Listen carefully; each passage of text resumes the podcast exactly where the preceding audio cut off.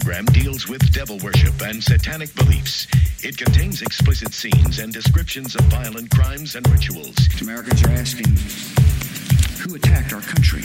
You have declared a subliminal jihad against the United States. Can you tell us why? Everything pertaining to what's happening has never come to the surface. The world will never know the true facts of what occurred, my motives. And night fell on a different world. And Iblis is thinking, you know, I should be getting this position, not Adam, and this guy is created from dirt. And how does the army feel about you being head of the Temple of Set? And the conspiracy theorists can say what they will,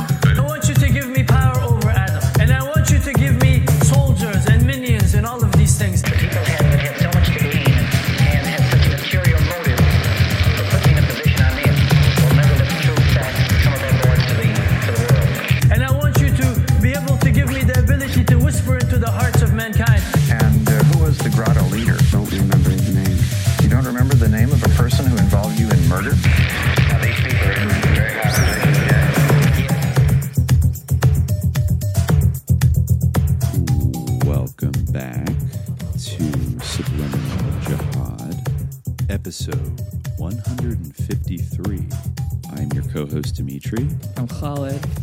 and today, coming back pretty quick with another round of questions from the Grotto of Truth Discord. Yes. Where are we in time right now? These questions are from 2021. The very end of Uh, very end of 2021. 2021. Yeah. All right. We're going to conquer Nice. this year at some point. We'll get there, but we got some good ones today. This is Grotto Q and A 21, so you know we're well into the uh, yeah the 20s now, and uh, we got some good ones today. Mhm. Good ones to uh, dive into. Yeah. So I don't know. Without further ado, let's let's just do it. I guess I'll read number one from Wood Woodgilt from November 21st, 2021. And uh, they ask a very simple question Was Paul Wellstone murdered? Yeah. This is. Um. I mean, this is a pretty suspicious one. I feel like because first of all, like it's someone who, if they died in an untimely manner, then it would be suspicious inherently, and they also died in like one of the sussest ways to die, like a plane crash. In ter- like with respect to that, yeah, small plane crash.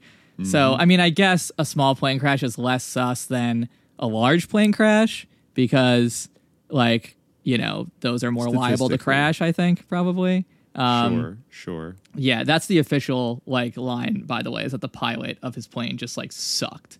He just sucked. Yeah, he was just a Exactly. terrible pilot, and he like stopped. He flew into a snowstorm. It- he like stalled the plane. Like he forgot Uh-huh. to like maintain airspeed, and it just stalled, and it just fell out of this. Like that's how bad of a pilot he was. With Which is like, US why senator was that his family on guy. Paul Wellstone's pilot? Like even if like it's true that that guy like I don't know. I feel like it's sus that like they had such an incompetent pilot to begin with, but Definitely. Definitely. like the people who that guy's incompetence ended up killing happened to be like Paul Wellstone, who like possibly had like a presidential future, at least, Mm-hmm. you know.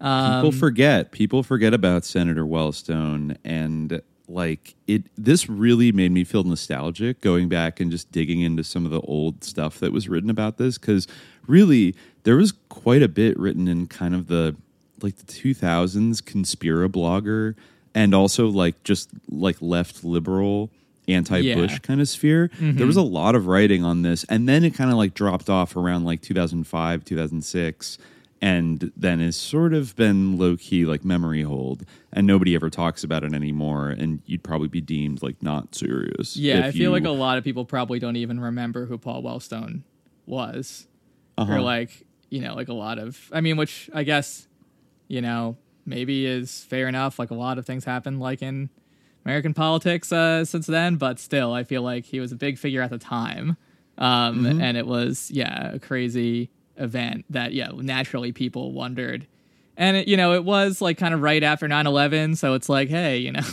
like uh, there's a whole while we're while we're that, you know uh, while we're at it, um, but yeah, lots um, of planes crashing.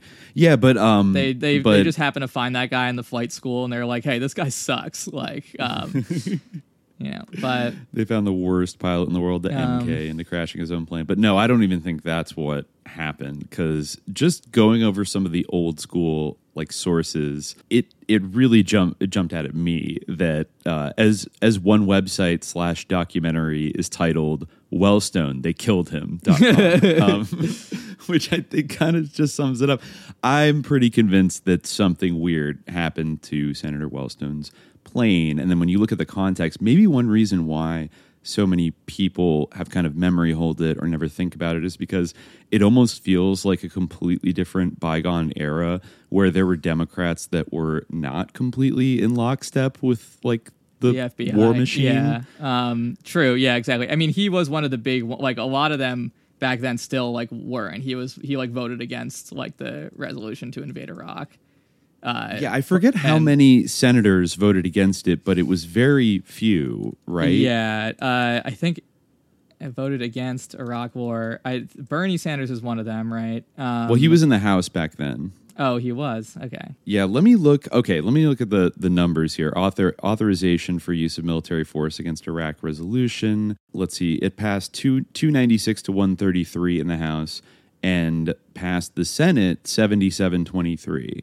So there were actually twenty three. I'm presuming they were Yeah. all Democrats voted against it, but Paul Wellstone was like kind of the le- a, a, a big leading voice of them, uh, essentially, very vocal against it. And there was kind of a Midwestern vibe back in those days. Like I remember because I did go. Maybe it's one of the reasons that lured me to the Midwest to go to college in uh, Wisconsin for two years because they had a relatively very progressive senator, Russ Feingold, back then, who was, I think, the only senator. Uh, I don't even think Paul Wellstone uh, voted, you know, uh, t- to not authorize the Patriot Act. I think, yeah, I think Feingold was the only senator that was like, Russ nah, I'm not into it. Yeah. Yeah, and he eventually kind of got like low key hustled out. I feel like in I feel like the Democrats sort of like did not enthusiastically kind of support his reelection. Mm-hmm. Maybe it was in 2010 when he got kind of booted out. You know, so in Minnesota and Wisconsin, you did have these kind of like weird old school, kind of more a little more populist and lefty and less like militaristic Democrats back mm-hmm. then. It sounds I mean, on the one hand, it's like ooh, Democrats, they're going to oppose the war. We, it's like we all know they're not at the end of the day. They're all cowards. They're all going to blah, blah, blah. And I mean, I don't want to oversell Paul Wellstone's like bona fides as like a left wing badass warrior and stuff. Like he was Yeah. a liberal. Mm-hmm.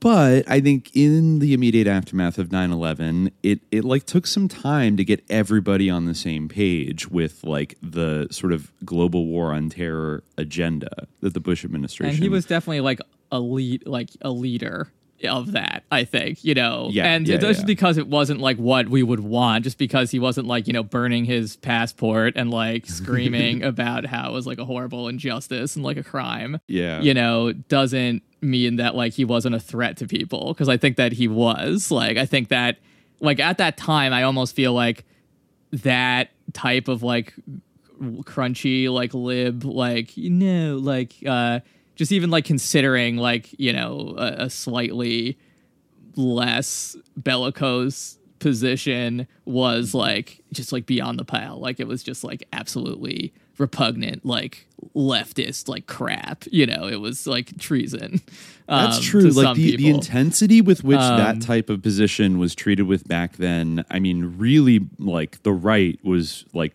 really the driving force, but there were like a lot of liberals who kind of like low key, you know, either said nothing or kind of quietly went along with it or got bullied very easily into kind of going along with it. But yeah, if you were if you were just like a normal liberal that was like skeptical that we should invade Iraq, you're like a fucking communist America hating, like Muslim loving piece of fucking hippie shit. like you Yeah. know freak yeah um you don't understand how the fucking world works. Like, Yeah. like shit like that. I remember uh, like, when I was in- dangerously naive and like ignorant and like yeah like a serious like subversive threat to the and that's i think part of the reason why you see like you know outlets or p- people who are sort of pundits or public intellectuals who you wouldn't generally expect to be like trafficking and that kind of speculation like at that time we're more comfortable with it because like that's already like that was the level of like hostility that there was to like even that. And uh, the ideological war was definitely lost by uh, the people who uh, opposed the the Iraq War uh, for sure. So Definitely. yeah. Even when public opinion, like even when Wellstone was essentially vindicated after his death, like nobody talked about him or brought him up. And I think, you know, going into, because this happened uh, in late 2002, like right before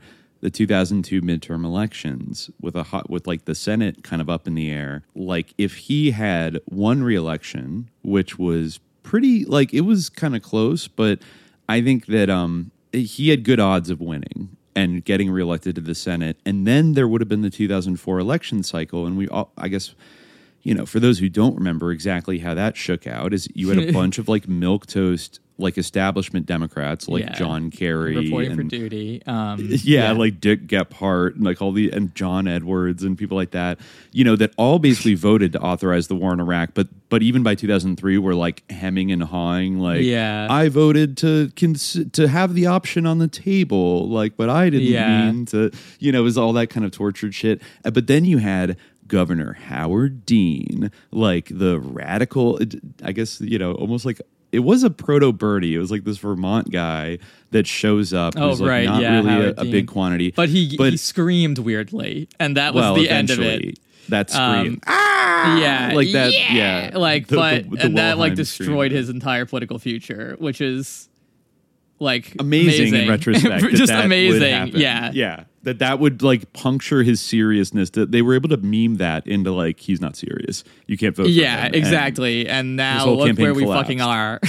so, yeah, and I mean he and Howard Dean ended up being a li- he was like a Eugene McCarthy guy, where it's like he was kind of on the better side of history, but in retrospect, he seems kind of like sus, especially after he ran. He just became, I think, the head of the DNC, and then just became like a kind of Clinton Obama era lib, and pretty much had nothing to say about like Obama bombing people overseas. Was like Mm-hmm. pretty much totally cool with it, and um, yeah, yeah. So I mean, but he was the one that ended up taking that mantle and then like imploding of like the anti-war candidate. And if Paul Wellstone had been alive, there was a lot of speculation back in 2002 that like he might be the dude to run and represent this wing of the party that was like you know skeptical of the Iraq war. And I mean even eventually like Obama would win. Everyone like forgets this now but like the real street cred of Obama was that like he had always been critical of the Iraq war since it Yeah. started like he wasn't in a position to really vote on it or do anything but that was the big it was like a dumb war point of difference between him and Hillary. Yeah, exactly. Like we should have been in Afghanistan. Yeah, that's what he always said. Um, and or- and us like you know little little liberals and millennials and shit like cared about that a lot in like yeah. 2007 No, and it was a big that deal, and I think it was a big deal to a lot of people. I think that was one of the main reasons why he defeated Hillary. I mean, Yeah, in addition to like his superior charisma, ultimately. Um, but Uh, he yeah. was rizzed out the fucking gills, Um, absolutely. yes, Um, he, he but- yes, he rizzed up the electorate. Um, but yeah, like a, yeah, I mean, there was uh, like layers to it, like you know, African American with like a Muslim foreign sounding name, and then whose middle name is Hussein. My Yeah, God, you know, Hussein like, Obama, Barack yeah. Hussein Obama. Yeah, like Yeah. people, yeah, some people lost their shit with that, but it really was like that was his position. He was able to be a little more vague on everything else, but as long as he could say, "Well, I was against it." Like before it happened, and everyone's like, okay, that's credible. And so he ended up kind of taking the mantle. So I'm not saying that like Paul Wellstone would have become like the Obama or whatever. Like they probably would have neutralized him in some other way if he, you know, kept his antics up because that clearly was sort of the, you know, direction, the overall like yeah. both Obama literally won. I I forgot that he like won the Nobel Peace Prize just like for being elected. That's like how significant like it was. And then he went there and gave a speech and is like, I'm not going to stop, you know, using the U.S. military. yeah, like don't get your hopes up and everyone's Right. like uh, okay that was weird but uh but yeah paul wellstone i mean you can really get a good tour of the like i said the early 2000s like conspira blogosphere which was in some ways actually I know I say all the time that like, oh, if you got into conspiracy theory kind of media in like the '90s or earlier decades, it was always libertarian and kind of like gold bugs and you know paranoid people like that. And there was like kind of no left leaning conspiracy thing, but there, I mean, there kind of was. Like I would, yeah. put, I mean, uh, when this has come up before, like I've said, like basically, like the more suspicious and distrustful you are of the government, or the more like hostile you are to like the government and Mm-hmm. those institutions, like the and it sh- definitely shifts over time. They're definitely having like crests and uh, valleys, but certainly at that time, yeah, as we were saying, like this was definitely a heyday of that type of thing. I think the reason why libertarians are so heavily represented is because like they're very distrustful of like the federal government. Like fundamentally, they just don't think it should Consistently, exist pretty much. Uh, so yeah. that is naturally given to like you know any kind of like conspiracy theories that uh, implicate the government in like extreme wrongdoing or you know That's true. crimes. Where know, I. I where I think as people with both more mainstreamish liberal and conservative sentiments uh, tend to ebb and flow depending on like who's in control of the government at the time. Yeah, I mean, re- don't Where- forget like uh, Fahrenheit 9/11, right? And Michael Moore, like he was pretty, like he's Oh, pretty yeah. much like the ultimate lib. Like he's not like you know uh, anything. He got pretty damn close to Yeah. like almost saying Bush did 9/11. He he w- he wouldn't go the full way, but he like he was noticing things, you and know, that was like, a in super mainstream like lib movie, you know, like it was, was like a blockbuster. It was not like loose change or something like that. No, yeah, exactly. that was a, in fact, I saw it in theaters. Yeah. like yeah, it was a big deal. And um, yeah. But and at then the same time, he got booed at the Oscars for saying that uh, war is bad and everything. But yeah, Can you imagine yeah, a bunch of liberals like booing the shit out of Michael Moore? In it was a very different saying- time. Uh, It was. yeah, yeah. It really was. Like, um, uh, yeah, yeah. It's uh, so it was it was rough out there for Yeah. you know people that were trying to uh, you know uh, question official narratives, but you did have some like old heads of that era. I think one big one is uh, a guy we've brought up from time to time, Michael C. Ruppert, um, copvcia.com, uh, who you know had the uh, From the Wilderness blog that was really in its heyday, I'd say, like in the early 2000s. Like he was publishing stuff every week that was digging into various things. And I, I'd say, you know, I don't know. Eventually, Michael Ruppert kind of, I feel like, got psyoped by like the idea of peak oil, and it like derailed him like later in the 2000s. But in the early 2000s, he's really like just zeroed in on like Dick Cheney and the Bushes and like these scumbag like drug trafficking deep state motherfuckers. And I mean, he gave the presentation right after 9 11 that was like talking about the insider trading, the anomalies, things like that. Like even before there was a cohering 9-11 truth movement he was already like digging into dirt about that so naturally he wrote a lot of stuff about uh, wellstone's thing kind of you know his plane crash being highly suspicious uh, another person i think that touched on it was sherman skolnick uh, somebody that came up god maybe it was in our yankee and cowboy episode around the watergate thing remember that yeah, Sherman Skolnick, very interesting guy. Um, I'm gonna be getting into him vis-a-vis like some sort of like Liberia adjacent stuff. Uh, he didn't write directly about it, but he wrote a lot of like his archive is very interesting from like the 90s and the 2000s because he was he was calling things out like before big things happened. Just you know, like he was aware of like Al Qaeda stuff, like in the late 90s, that was like highly sus that nobody else was really talking about, and like you know before or like the Bush's relationship with like you know drug trafficking, money laundering people, and all kinds of things. And uh, I think he wrote. Uh, it's linked in one of these summaries I found, but he wrote like a history of like sus plane crashes thing where he goes into all these different instances. Um, Hale Boggs is one that comes up a lot. He's a member of the Warren Commission. Larry McDonald, the head of the uh, John Birch Society, who died on the Korean, the weirdly numbered Korean Airlines flight uh, 007 that like weirdly flew into so like 300 miles into Soviet territory and got shot down in the early 80s. Um, just a lot of weird, weird shit like that. Um, but I mean, it a lot of it holds up pretty well, I would say. So like, let me see. I'm trying to look at the uh, oocities.org slash Wellstone crash that kind of like summarizes a lot of these early articles and it does give Mm-hmm. you a sense of a lot of how are, people are gone. It's weird. Yeah. Oh like, yeah, you can click on any of them. Yeah. You'd have to go archive.org. Maybe they're still there on that, but uh, a lot of them are all down. Yeah. Sad about the internet, right? It's not forever. Yeah, maybe I'll I'll just read a little bit of this. Like it, it quotes from Mike Ruppert's articles and lays out, you know, sort of what they think happened and how you know the official story just doesn't quite add up. Um, so this uh, this old article uh, is titled "Was Wellstone Assassinated?" and uh, I don't know who this author is actually, but uh, but regardless, they write. The first question really was How could anyone be crazy enough not to ask the question seriously? It has become quite fashionable to heap instant disdain and superior ridicule on any talk of foul play and conspiracy in high places as a sign of, quote, mania or paranoia. But as some have pointed out, the fact that so many people were quick to raise suspicions is nothing but a healthy sign, regardless of what the story turns out to be. Perhaps the public is starting to wake up to reality and understand it does happen here. What is undeniable is that politics by airplane crash is an old tradition and has been practiced around the world. Many people quickly recalled other shady, quote, accidents from the past. Some pointed out by Mike Ruppert are uh, Representative Hale Boggs from Louisiana was killed in 1972 and had been an outspoken member of the Warren Commission investigating the assassination of JFK. Various sources reported he had openly expressed doubts about the commission's findings. Representative Jerry Litton of Missouri was killed while campaigning for a U.S. Senate seat from Missouri nearly two months before the 1976 election. This was exactly the same fate that was to befall Missouri Democratic Governor Mel Carnahan 24 years later.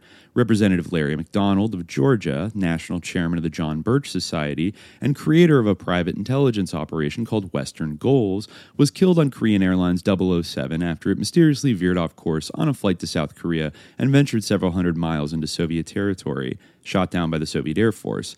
At the time, McDonald's Western Goals was being exposed in an LAPD intelligence scandal linked to massive domestic spying, the CIA, and covert operatives like General John Singlaub. Representative Larkin Smith of, of Mississippi was killed in a private plane crash in 1989. At the time, he had been working with veterans of U.S. Army Special Forces, looking into the deaths of five Green Beret colonels, all of whom had been connected to a covert CIA drug operation known as Watchtower. And Secretary of Commerce Ron Brown, a Democrat, Actually, yeah, ooh, I'd forgotten about this. A Democrat was killed in a plane crash in Croatia in April 1996. There are many unresolved mysteries with this incident, not the least of which is a color photograph of a post mortem Brown, which is frequently displayed by comedian activist Dick Gregory, clearly showing a bullet wound in the back of his skull. Also, somebody I'm going to talk about soon, uh, Senator John Tower, a recently retired Republican senator from Texas known for his heavy drinking, was writing a book about the Iran Contra affair when he was killed in a plane crash in 1991. Tower had reportedly been extremely unhappy when he had been denied an appointment as Secretary of Defense by President George H.W. Bush. Tower had also been the chairman of a Reagan appointed independent commission investigating Iran Contra, uh, where he served alongside General Brent Scowcroft, uh, Bush's national security advisor. So, I mean, that that's just a few right there, right? That, That's uh, hmm, Yeah. interesting. Now, about the plane itself, they quote a bunch of weird things that were said about the official story. So, the following article nails the fundamental problems of the mass media's instant mantras about bad weather and icing, as well as other forensic anomalies. As CNN first reported, the crews on the ground found two large sections of plane. The tail section was intact. The weather did not have anything to do with the crash, said the on the scene reporter.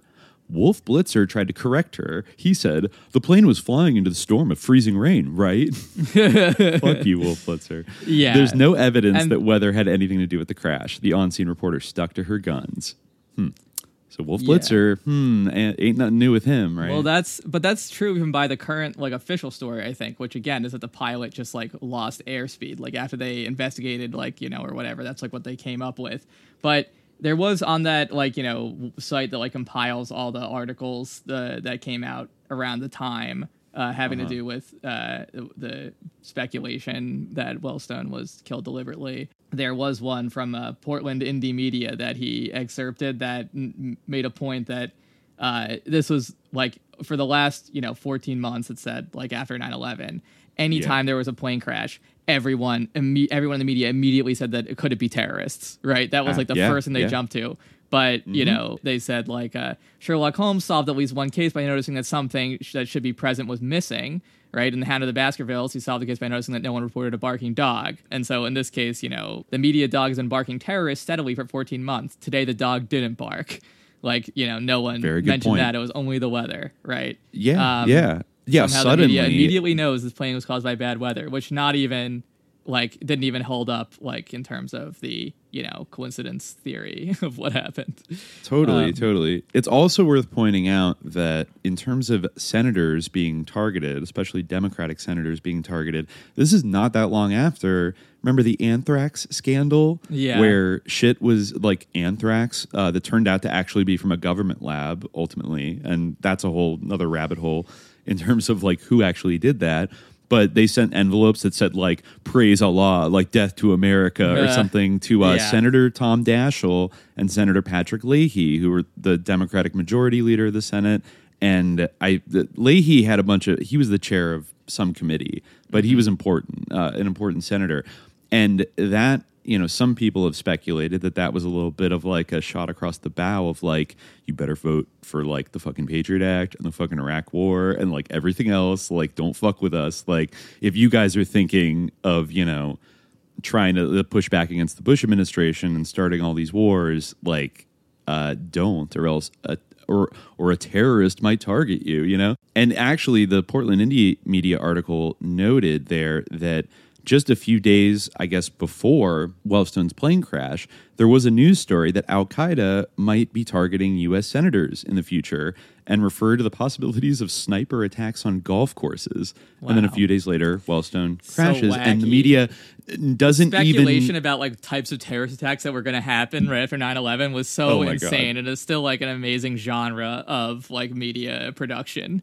Like really the is. like bin laden's secret base like the dirty bombs in disneyland the sniping Uh-huh. and the golf courses. Like they just yeah, like got attacking malls. they like went into a tizzy. Yeah the malls the the halloween mall bombings right? All this stuff. Like they they they became like like totally wrapped up in like all of this rhapsodizing about like all the possible ways that we are going to be attacked like every single week. Yeah, yeah, and I always they thought it was stayed weird. in that delusion for like a long ass time even though nothing else happened.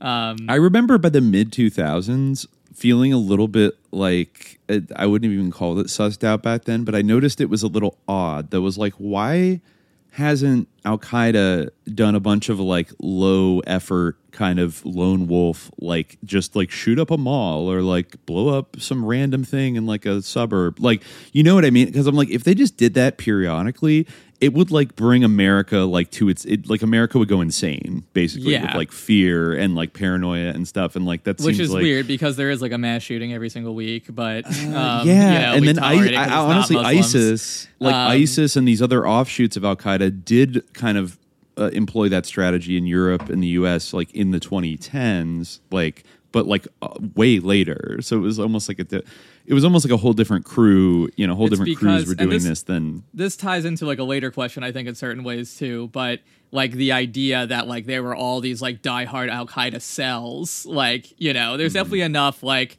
you know like quasi mk'd like you know disaffected people to like do mass shootings constantly in the us but there weren't really like all these like al qaeda operatives like in like embedded deep in the us like ready to do like a weekly mass shooting even though they Yeah, had, yeah, there know, really and so weren't. much was justified in the idea that they were. But anyway, Absolutely. uh, Absolutely. yeah. There also an, another thing, um, you know, they they favorably quote here from, you know, and I think it's all right, um, the uh, Trotskyist World Socialist website. Oh right, yeah. Um, which Noting you know that said, although he was a bourgeois politician, there are ramifications resulting from his death that are of importance even to more radical thinkers who don't share his liberal view.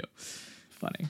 Fair Uh, enough. That, yeah, that, was, yeah. that was definitely the trot vibe of like the Uh-huh. early 2000s. But, the, but they did point out that interesting info and speculation here about the political connections of Raytheon, the maker of Wellstone's aircraft, the possibility of electronic jamming in the crash, and very importantly, reports of a televised witness who saw a bright white flash, similar to witness testimony in the suspicious crash of JFK Jr.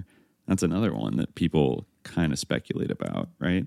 Yeah. Um, where the also same excuse is like JFK Jr. was a fucking shitty pilot and he just like crashed in the ocean and like it, it like it it's just okay like that's you know it sounds vaguely accurate but yeah I don't know there's just weird shit so you know Raytheon was the maker of it a lot of other people did kind of bring up the kind of idea of like electronic jamming or using some kind of electronic frequency weapon to uh to like short out the electricity in the instrument on the plane, which would make it just sort of stall out and fall. Also, let's see, a Christopher Bollyn of uh, AFP. I don't know if that's like Agent France Press or like American Freedom Press, but it does say it, it's an article called Wellstone in September 11th, The Uncanny Connections. And they said that the plane's wings were detached in the crash, but it was the fuselage that burned and disintegrated in an intense fire. Since the Beechcraft's fuselage contains no fuel, only the wings do, how did the fuselage burn up while the wings stayed partially intact, as seen in photos? Why did witnesses see blue gray smoke instead of the usual thick black smoke from aviation fuel fires?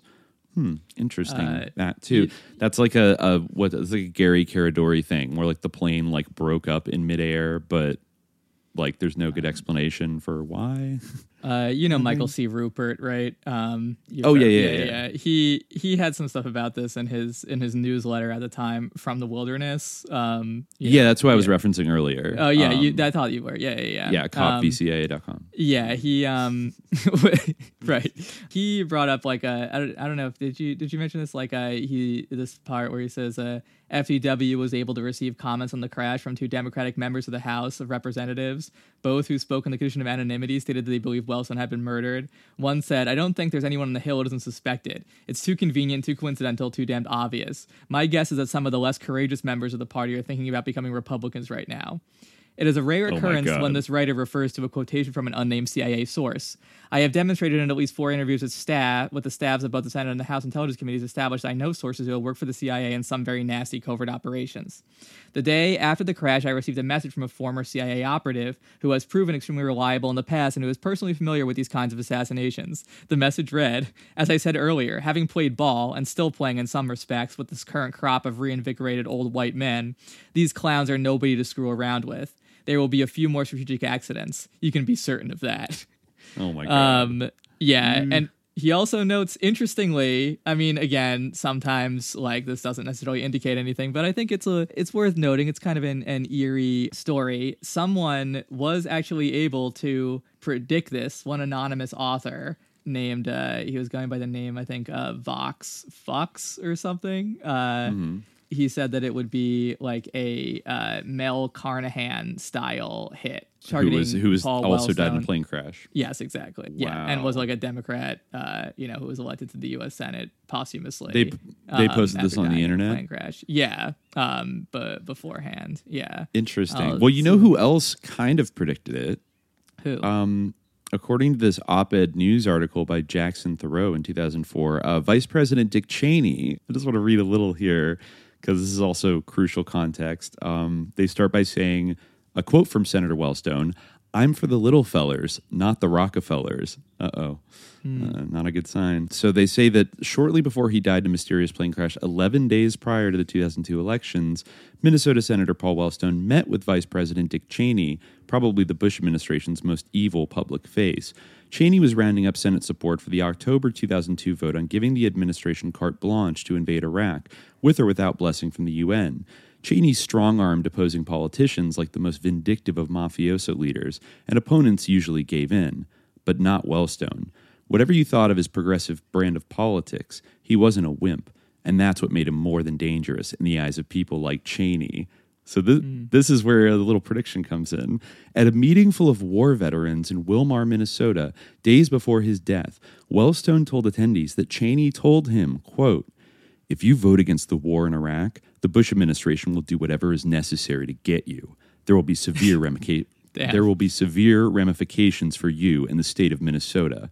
Wellstone cast his vote for his conscience and against the Iraq measure, the lone Democrat involved in a tough 2002 election campaign to do so. And a few weeks later, on October 25th, as he appeared to be winning his reelection bid, Wellstone, his wife Sheila, his daughter, uh, Marcia Markuson, three campaign staffers, and two pilots died in the plane crash in Minnesota. Talk about severe ramifications.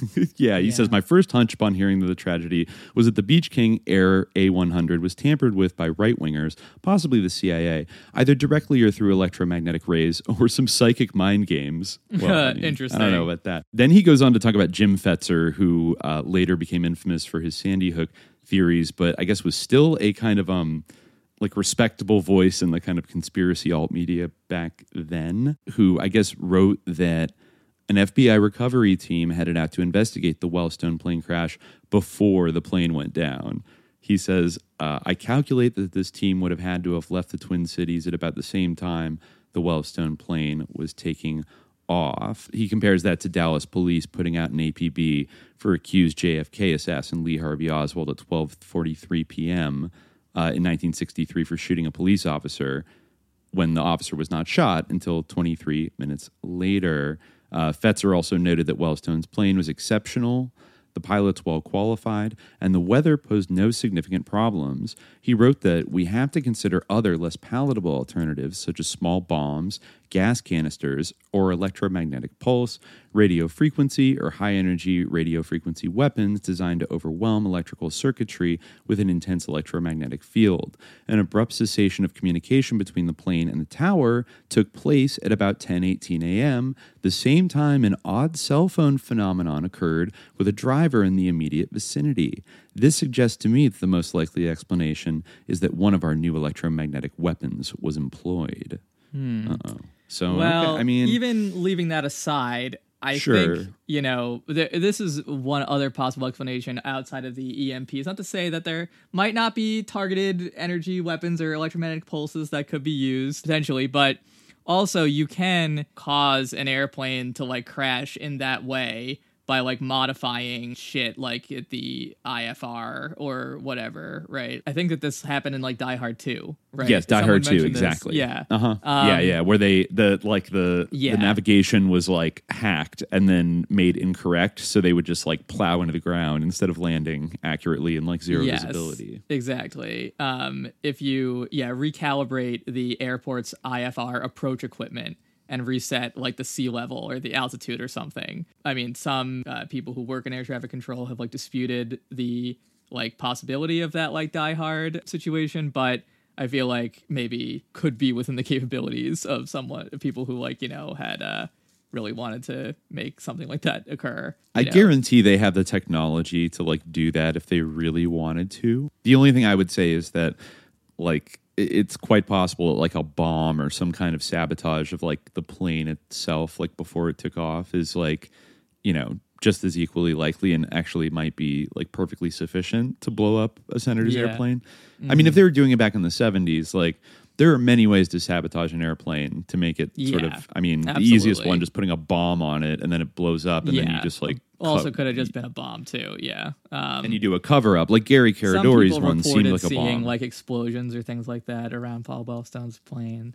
Um, yeah, yeah. I mean, yeah, the so- cell phone interference. uh, There were like a few people in the area that did claim that there was something weird going on with people's like cell phones around that time. So that that it is intriguing. But you know, just like with any of these things, we you know, I think it's uh it's valuable to look at all the oh like how did they do it, but like the most fundamental thing is kind of looking at like the means, motive, and opportunity of uh of like you know did they kill him? And i'm definitely leaning strongly towards like yeah that sounds like that threat from dick cheney is pretty chilling Yeah. in retrospect right? Like we're gonna get you if you Yes, you know, and it was like don't vote for right the war. before a big election. It's like part of that pattern. Yeah. like you know. so which- that's what it was he was the only one who was up for reelection to vote against the war like there Yeah. were safe democrats that did but people that were in a tight race most of them kind of became cowards and just you know decided to vote for Yeah. it but wellstone was stubborn and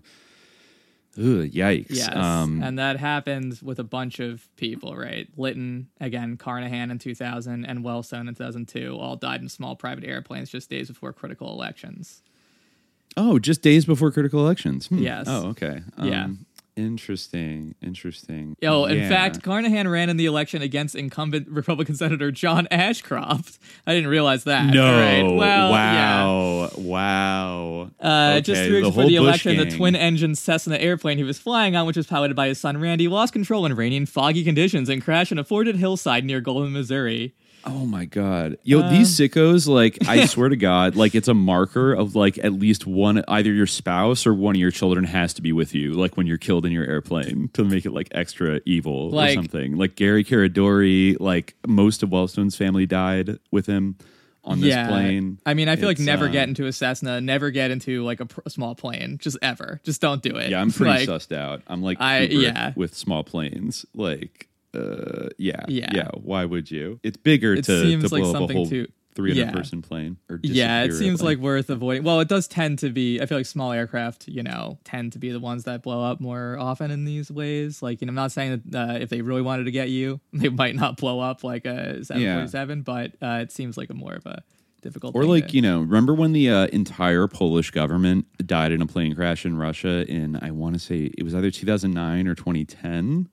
Hmm. That was kind of sus too. That was a similar thing of like the pilot sucked and like okay, so you just like crash this fucking plane with like the president and like the entire cabinet, like all these fucking people, and then like renewed Polish hatred of Russia for like another two centuries by doing that um, and then blamed it on Putler, et cetera. You know, mm, I don't know. It just seems like something was weird with that. Like, really, did these accidents really fucking happen like that? Like, it's, uh, I don't know. I don't know. But the, the the timing of all this with Wellstone is like incredibly suspicious, and yeah, you know they they were they were browbeating certain senators. Like it, there were a few holdouts in the the democratic side of things uh particularly in, i think the senate.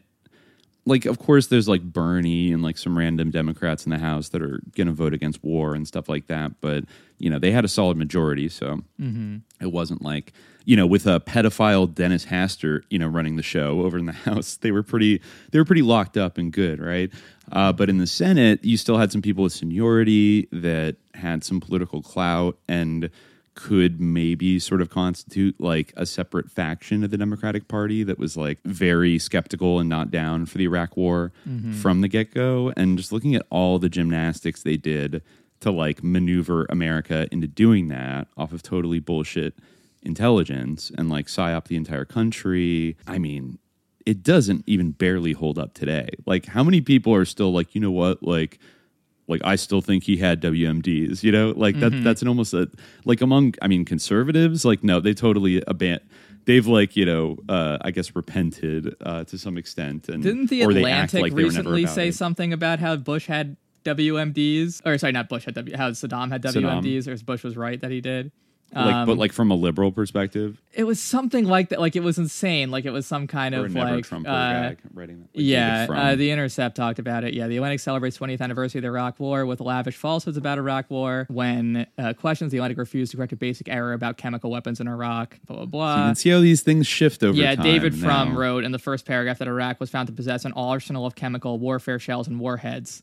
So, like, you know, obviously that's not true. And yeah, they said wrote that in the Atlantic. Like, you Uh, yeah, they might have had some supplies left over from all that shit the Carlyle Group sold them in the '80s, i.e., like Bush and Rumsfeld, because they were doing.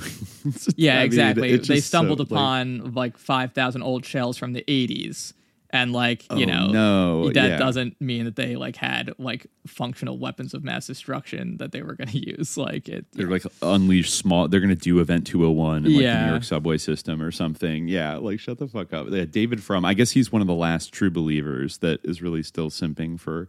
You know, uh, it was it was a good idea. Our hearts were in the right place, but I mean, the narrative of that is like collapsed, and and so you can see also in retrospect like the strong arming of various politicians to go along with it when they clearly were for you know for a variety of reasons just not sold on this shit. I mean i mean there were even people in the cia who were like what? Like uh, Yeah. like this seems like bullshit you know? But like the people in charge at the time were all fucking about it. And so then you see the anthrax thing happen. One of these articles mentioned a democratic politician getting sent to jail on trumped up charges but i couldn't for the life of me remember who that was in the early 2000s like a potential kind of presidential contender that got like railroaded because i mean i don't know know. I it was don't like remember. blagojevich later and uh was it uh oh my god who's the one of those michigan guys that was uh it wasn't john dingell but it was somebody like uh, it was somebody like that like a union guy that was had his hands in all this pentagon pork Murtha, John Murtha, maybe did he go down eventually? I forget. That might have been later too. But I, I think there was like intense pressure being put upon, and just like the language of Dick Cheney to Wellstone that like we're gonna fucking get you if you don't vote for this shit.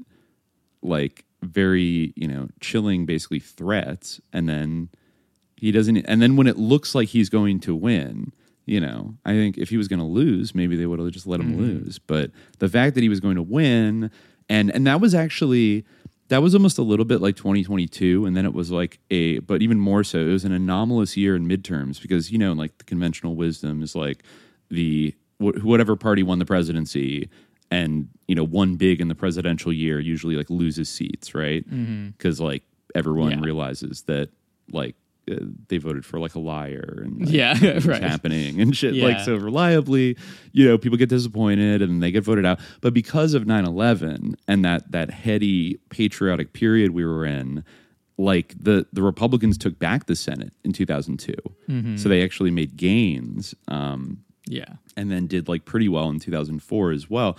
So 9/11 created like a very special period where Yes. the Bush administration was kind of bulletproof and had a real head of steam and you know these a lot of these you know Iran Contra veterans were had carte blanche, you know. They they could they had kind of the run of the place.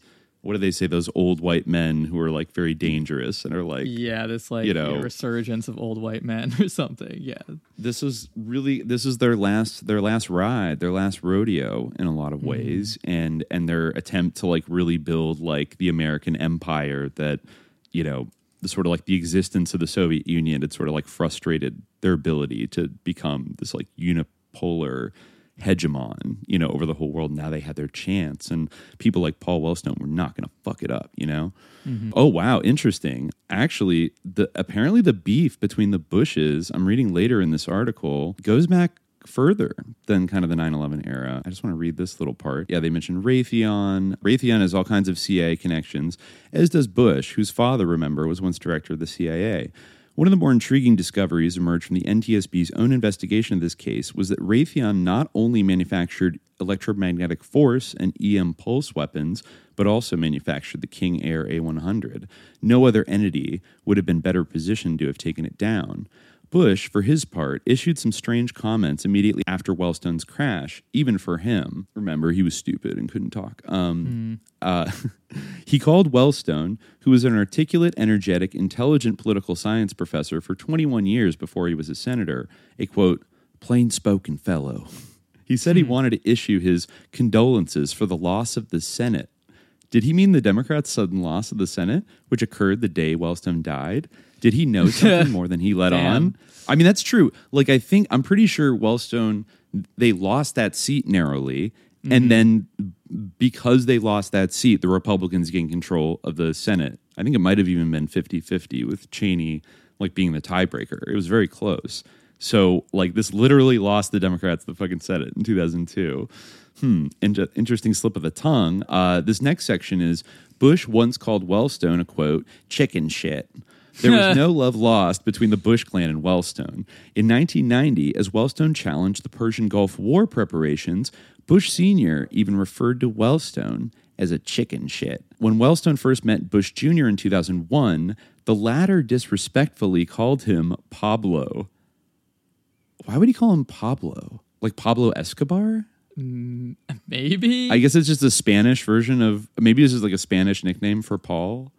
I guess. That's weird though. That's weird uh, considering their cocaine connections. Um, yeah. So yeah, I guess uh, as the Nation said in May 2002, getting rid of Wellstone was a passion for Bush, Karl Rove, and Cheney.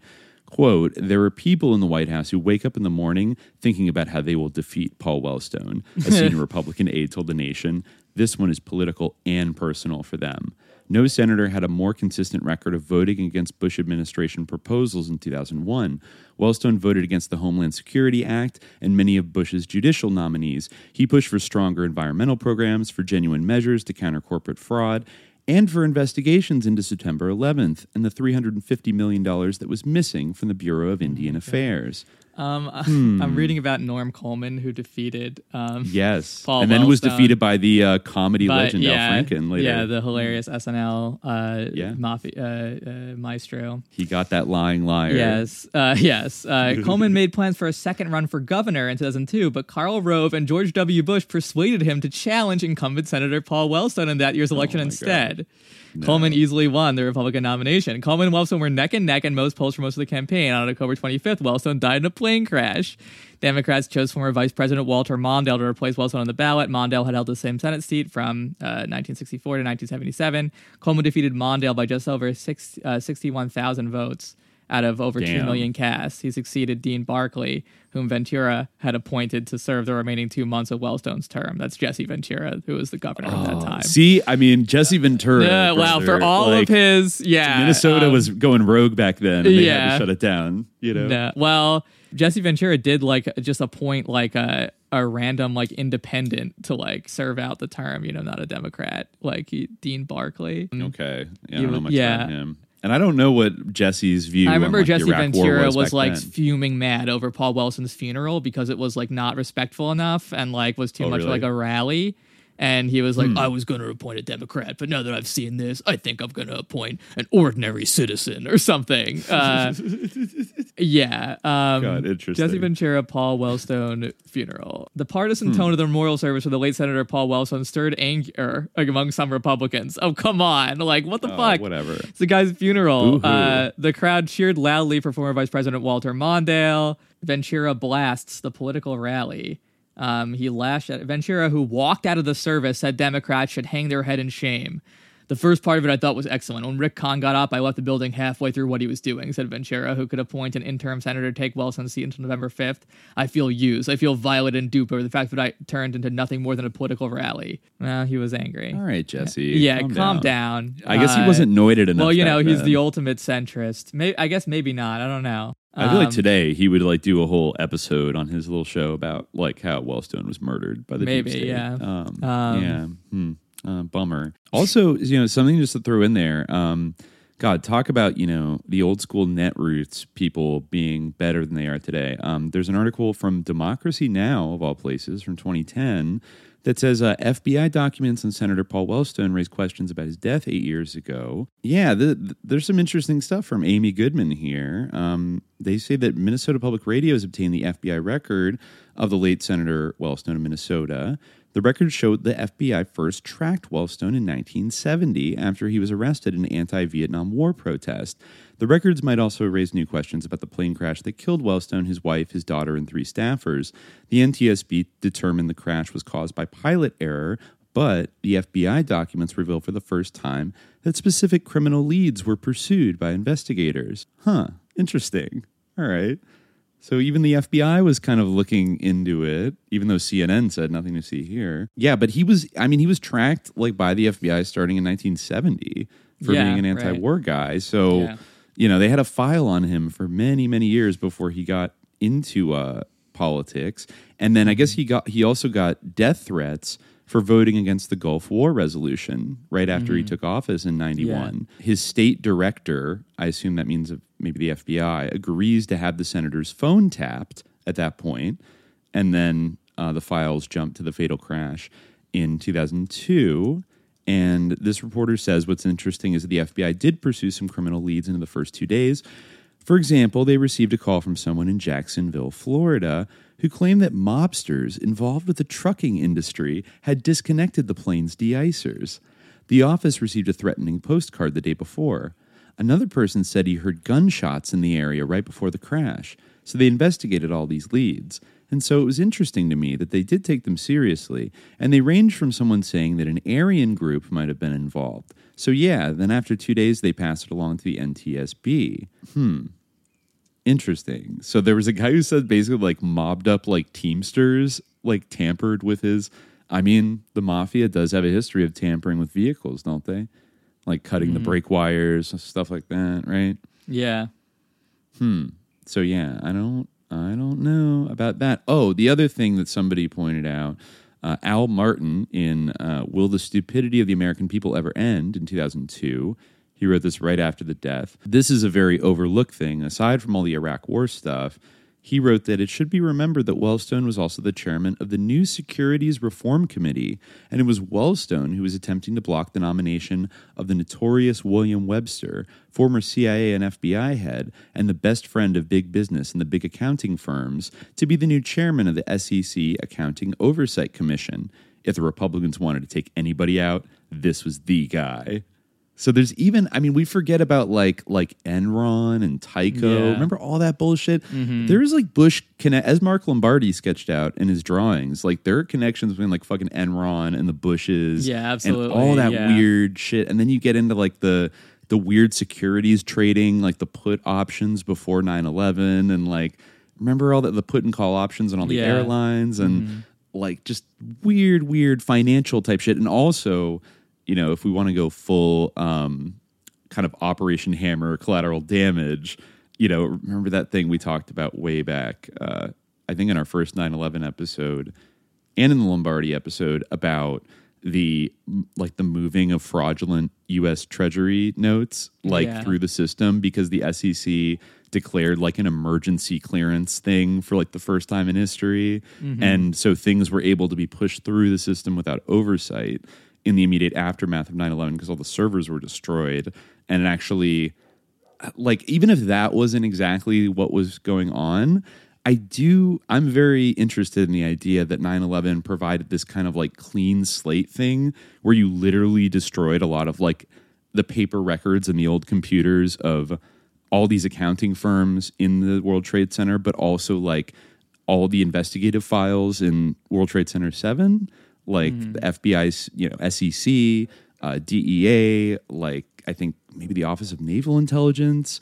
Remember there was a big investigation into like financial corruption uh, that one of like the military investigative arms was doing and all of that shit was basically destroyed and like those investigations were kind of rendered null after all those buildings collapsed. So the fact that maybe you know then wellstone is when they're trying to i think this eventually became like the sarbanes-oxley act which was sort of supposed to like establish like rules of the road for corporations. So they couldn't do enron stuff but i don't know how well that actually worked. But you know that, that that's also an angle it's a little drier than all of the you know iraq stuff but you never know. If he was blocking them if he was going to keep william webster from coming back you know and re reorienting the financial system. Bottom line is like there's a lot of reasons that like bush and company would want him dead right? Yeah, for sure. that's why i think i'm going to err on the side of yeah uh let's see was paul wellstone murdered? Yes i think so. Uh, it seems wellstone you know they killed him. Again, obviously, there's no conclusive answer, but yeah, it's definitely a suspicious thing on its face. And when you look into it, it becomes even more suspicious. Yeah, I'm just reading now through like some of the letters to the editor that were sent into the World Socialist uh, website um, at the time about their spinning their own sort of scenarios. Does the following scenario seem so far fetched? Wellstone's pilot flies an FAA flight plan just prior to, prior to takeoff, as required for all IFR flights, indicating exactly where and when he'll be flying and who will be aboard. This gives Black Ops specialists ample time to make a van or truck full of F, uh, VOR ILS. Uh, VHF omnidirectional radio instrument landing service jamming equipment into position. As Wellstone's plane approaches the airport, the VOR uh, sorry ILS jamming equipment is activated, and a decoy VOR signal is sent to the plane, thus tricking the plane's instruments and the pilot into believing the airport is somewhere several degrees off the true course to the runway. The pilot follows the signal straight into the ground. The nondescript van, full of covert electronic jamming equipment, casually leaves the area, looking just like any other TV prepared truck or moving van. The subsequent NTSB investigation centers on the airplane, the pilot, and the VOR ILS system at the airport. Everything appears to be in order, and the accident is attributed to pilot error. Cynical, Yep. perhaps, but as George Bernard Shaw once observed, the power of accurate prediction is commonly referred to as cynicism by those who have not got it. I hope I am wrong. I don't think I am. And as with the fo- and with the foxes watching the hen houses as they are, we are left only to speculate. Sincerely, SH. There you Yeah, go. pretty good analysis for some trots you know yeah. back then. Um, somebody notes there that uh, Salon by this point was already kind of erming its way out of entertaining any of these kind of theories. Yes, they armed And- it. Yeah, and, and he yeah he was mad at them. The in the OO cities sort of list of or uh, index of, of articles about this. Uh, the the author uh, was frustrated that uh, you know at Salon for dismissing it, but also. Uh, he noted that they recently knuckled under to establishment media pressure and screwed over investigative reporter Jason Leopold, who had been writing Mm-hmm. hard hitting material about Enron. Um, Was know. that written by Andrew Sullivan? What? Um, I don't know. Oh, who wrote the uh, this article? Yeah, I don't know. It doesn't say because when you so if I- you click on the the link, it goes to like an Arianna Huffington article about Oh. Paul Wellstone's death, and not to like Sus. apparently the article that existed, which is like idiocy of the week. Yeah, which I guess Yeah. yeah, but he does have Andrew Sullivan as the author. So Did she? I wonder. Hmm. uh, Did Arianna say anything about? no, she didn't. This is just like a fucking boilerplate type of of article. Um, Yeah, well, you know, when your husband is uh, blackmailed by Marc Collins-Rector, uh, you know, it's hard to speak up, I guess. Yeah. Uh, But, uh, Wellstone's death has left a gaping void in the country that goes far beyond the question of how his absence will affect the balance of power in the Senate. There are only a few days left before the election, and it's that two thirds of eligible voters are planning not planning to turn up at the polls. Uh, maybe in death, Wellstone will be able to achieve what eluded him in life. He often quoted Franklin D. Roosevelt's admonition that the test of our progress is not whether we add more to the abundance of those who have much, is whether we provide enough for those who have too little. Blah blah blah blah. Anyway, yeah. So this is just kind of I like a your standard yeah, obituary. you, but I guess Andrew Sullivan, like you know, busted out the erm the arm machine and was like, Mm-hmm. He was "Uh, erming. My Yeah, idiot yeah. of the week is anyone who thinks it's suspicious that he died a few days before an election in a mysterious plane crash, uh, a small aircraft. yeah, yeah, Um, it simply doesn't happen here. Um, Yeah, added to the list. Um, yeah, Yeah, shamefully. I mean, it's nice to see that that a lot of people, you know, were very hip to this. I mean, I remember listening back to Immortal Technique in the 2000s, and he has that line about like the same people who sabatage Senator Wellstone. I was like, thinking I- about that too. Yeah, it was and I'm like, does thanks to Immortal Technique, a- I never forgot about it. you know, yeah, I have a lot about that. Yeah, because I just assume he doesn't really go into detail, but it's like I just assume that yeah, no, he kind of makes a good point, you know. And you know, back then I guess you could read uh, Democracy Now or Alternet or something, and people would actually you know talk about this instead of just being like, um, what are you like a right wing conspiracy theorist? Like, what you think JFK Jr. is going to come back with Trump? You know, I don't know. People people gotten hustled these days. It's sad, but yep, Yeah. um, probably murdered. Yeah. Cool. Immortal Technique. Revolutionary Volume 2. Yeah. Broadcasting live from Harlem, New York. Let the truth be known. You better watch what the fuck flies out of your mouth, or I'ma hijack a plane and fly it into your house. Burn your apartment with your family tied to the couch and slit your throat so when you scream, only blood comes out. I doubt that there could ever be a more wicked MC, cause AIDS infested child molesters aren't sicker than me. I see the world for what it is, beyond the white and the black. The way the government downplays historical facts, cause the United States sponsored the rise of the Third Reich, just like the CIA trained terrorists how to fight, build bombs and sneak box cutters onto a flight. When I was a child, the devil himself bought me a mic, but I refused the offer, cause God sent me to strike with skills unused like fallopian tubes on a dike. My words will expose George Bush and Bin Laden as two separate parts of the same seven headed dragon, and you can't fathom the truth, so you don't hear me. You think Illuminati's just a fucking conspiracy theory? That's why conservative racists are all running shit, and your phone is tapped by the federal government. So I'm jamming frequencies in your brain when you speak to me.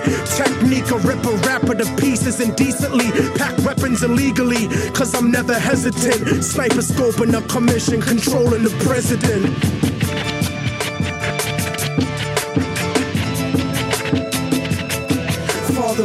Them, for they don't know right from wrong. The truth is set you free, written down in a song. And the song has the cause of death written in code. The word of God brought to light that'll save your soul. Save your soul, motherfucker. Save your soul. Yeah, yeah, yeah. I hacked the Pentagon for self incriminating evidence of Republican manufactured white powder pestilence. Marine Corps flak vest with the guns and ammo. Spitting bars like a demon stuck inside a piano. Turn a Sambo into a soldier with just one line. So here's the truth about the system that'll fuck up your mind. They gave Al Qaeda $6 billion in 1989 to 1992. And now the last chapters of Revelations are coming true. And I know a lot of people find it hard to swallow this, cause subliminal bigotry makes you hate my politics, but you act like America wouldn't destroy two buildings in a country that was sponsoring bombs dropped on our children. I was watching the towers, and though I wasn't the closest, I saw them crumble to the earth like they were full of explosives. And they thought nobody noticed the news report that they did about the bombs planted on the George Washington Bridge. Four non Arabs arrested during the emergency, and then it disappeared from the news permanently. They dubbed the tape of Osama, and they said it was proof. Jealous of our freedom, I can't believe you bought that excuse. Rocking a motherfucking flag don't make you a hero. Word to ground zero. The devil crept into heaven. God overslept on the seventh. The new world order was born on September 11th.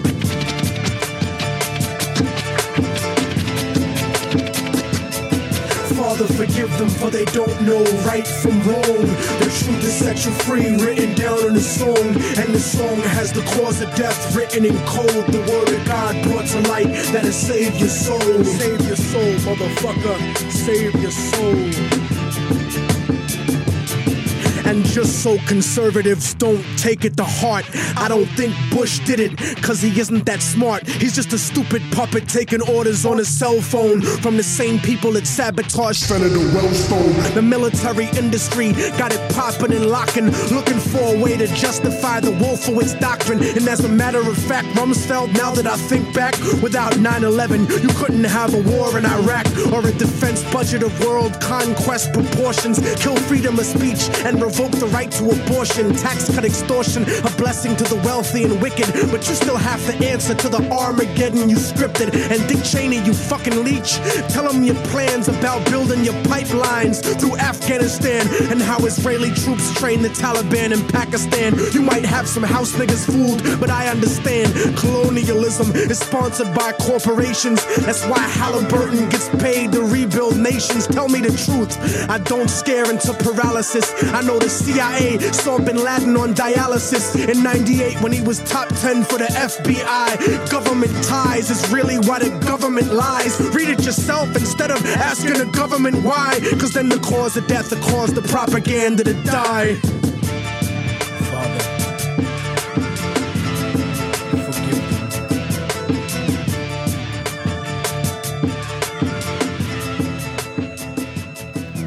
Do you want to move on to uh, number Yes. two?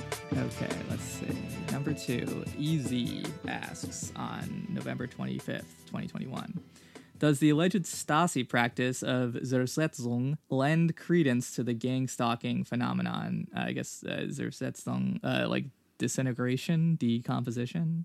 It's the rough Um, translation. Yeah, it's one of those um, German words that has no direct parallel. Oh, interesting. Okay. Yeah. Because of gang because gang stalking as described is designed to emulate paranoid psychosis.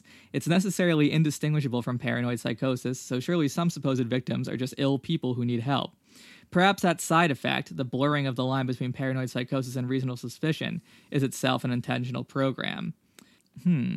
Sure. Yeah, what do so you- yeah, I mean, th- this is an interesting question because it's half about like the, at least for, as far as I know, like a very like American phenomenon of sort of like being a targeted individual, Yeah, like gang stalking Yeah, thing, like- and uh, the, his, the the the verified historical you know practice of Zersetzung uh, by Right. the Stasi. And I think in- you know we should say like uh, that like is there's that song even though I'm sure that like this you know definitely was like a bad thing in many implementations of it. I don't think that this is something that truly originated with like the Stasi. I feel like this is basically like I Yeah, I think that more or less what it was was like the same thing the FBI like tried to do to Martin Luther King and like various like individuals like on the left like during the same period of history and like continues to do like now. Certainly did after 9/11 like in the Muslim community like Oh, yeah, uh, yeah. yeah. So this type of like you know domestic intelligence gang stalking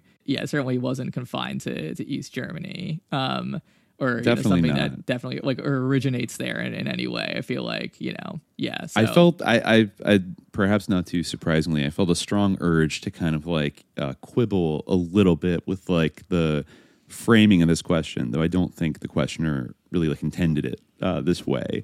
But Mm-hmm. yeah, there's something about invoking the Stasi when you're talking about like Western, you know, police or intelligence agencies doing something that's like quote unquote authoritarian that I'm sort of not the biggest fan of, or I feel like lacks a kind of like context and specificity, kind of, you know, and it's like, what is this? Like East Germany? I don't know. Or because for one, it, it erases, like you said, the history of COINTELPRO, which is going on during the Cold War at like the same time and used a lot of the same tactics you know and and so like this dichotomy of like well we have a, a rules based like legal state and they have like a dictatorship you Yeah, know, exactly. where there's no I feel like- laws except power and Yeah, the idea like that this was like something that was like you like unique, like that this was somehow like much more like gang stalking, like as you might encounter it like in you on YouTube, where like it's just like some random guy, like you know, it's like this or some guy who's like that cat is like a, a droid or something, you know, like some kind of like somehow like more intensely like psychologically destructive or more evil or something than like the equivalent. Like basically what this was was like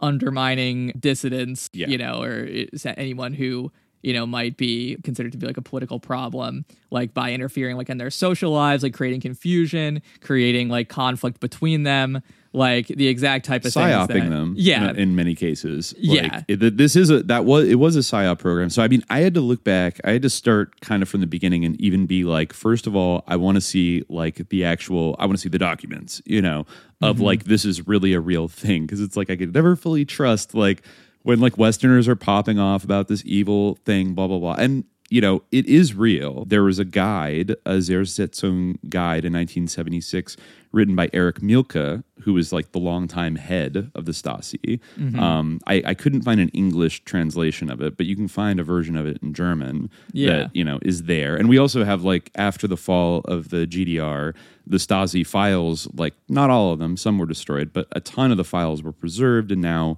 like they've sort of opened them up in like a museum that you can access so you know people could go and so we actually have a remarkable level of transparency on like the actual activities of the Stasi relative to other intelligence agencies that still exist because mm-hmm. that by definition they're secret. And yeah, I mean there's just there are some nuances there I think in terms of making the comparison. I actually found a pretty good paper. I didn't get to read all of it, but I read a lot of the the first part, which was I think even sponsored sponsored by the German Historical Institute and I think like the Woodrow Wilson Center in uh, 2014 called "The Stasi at Home and Abroad: Domestic Order and Foreign Intelligence."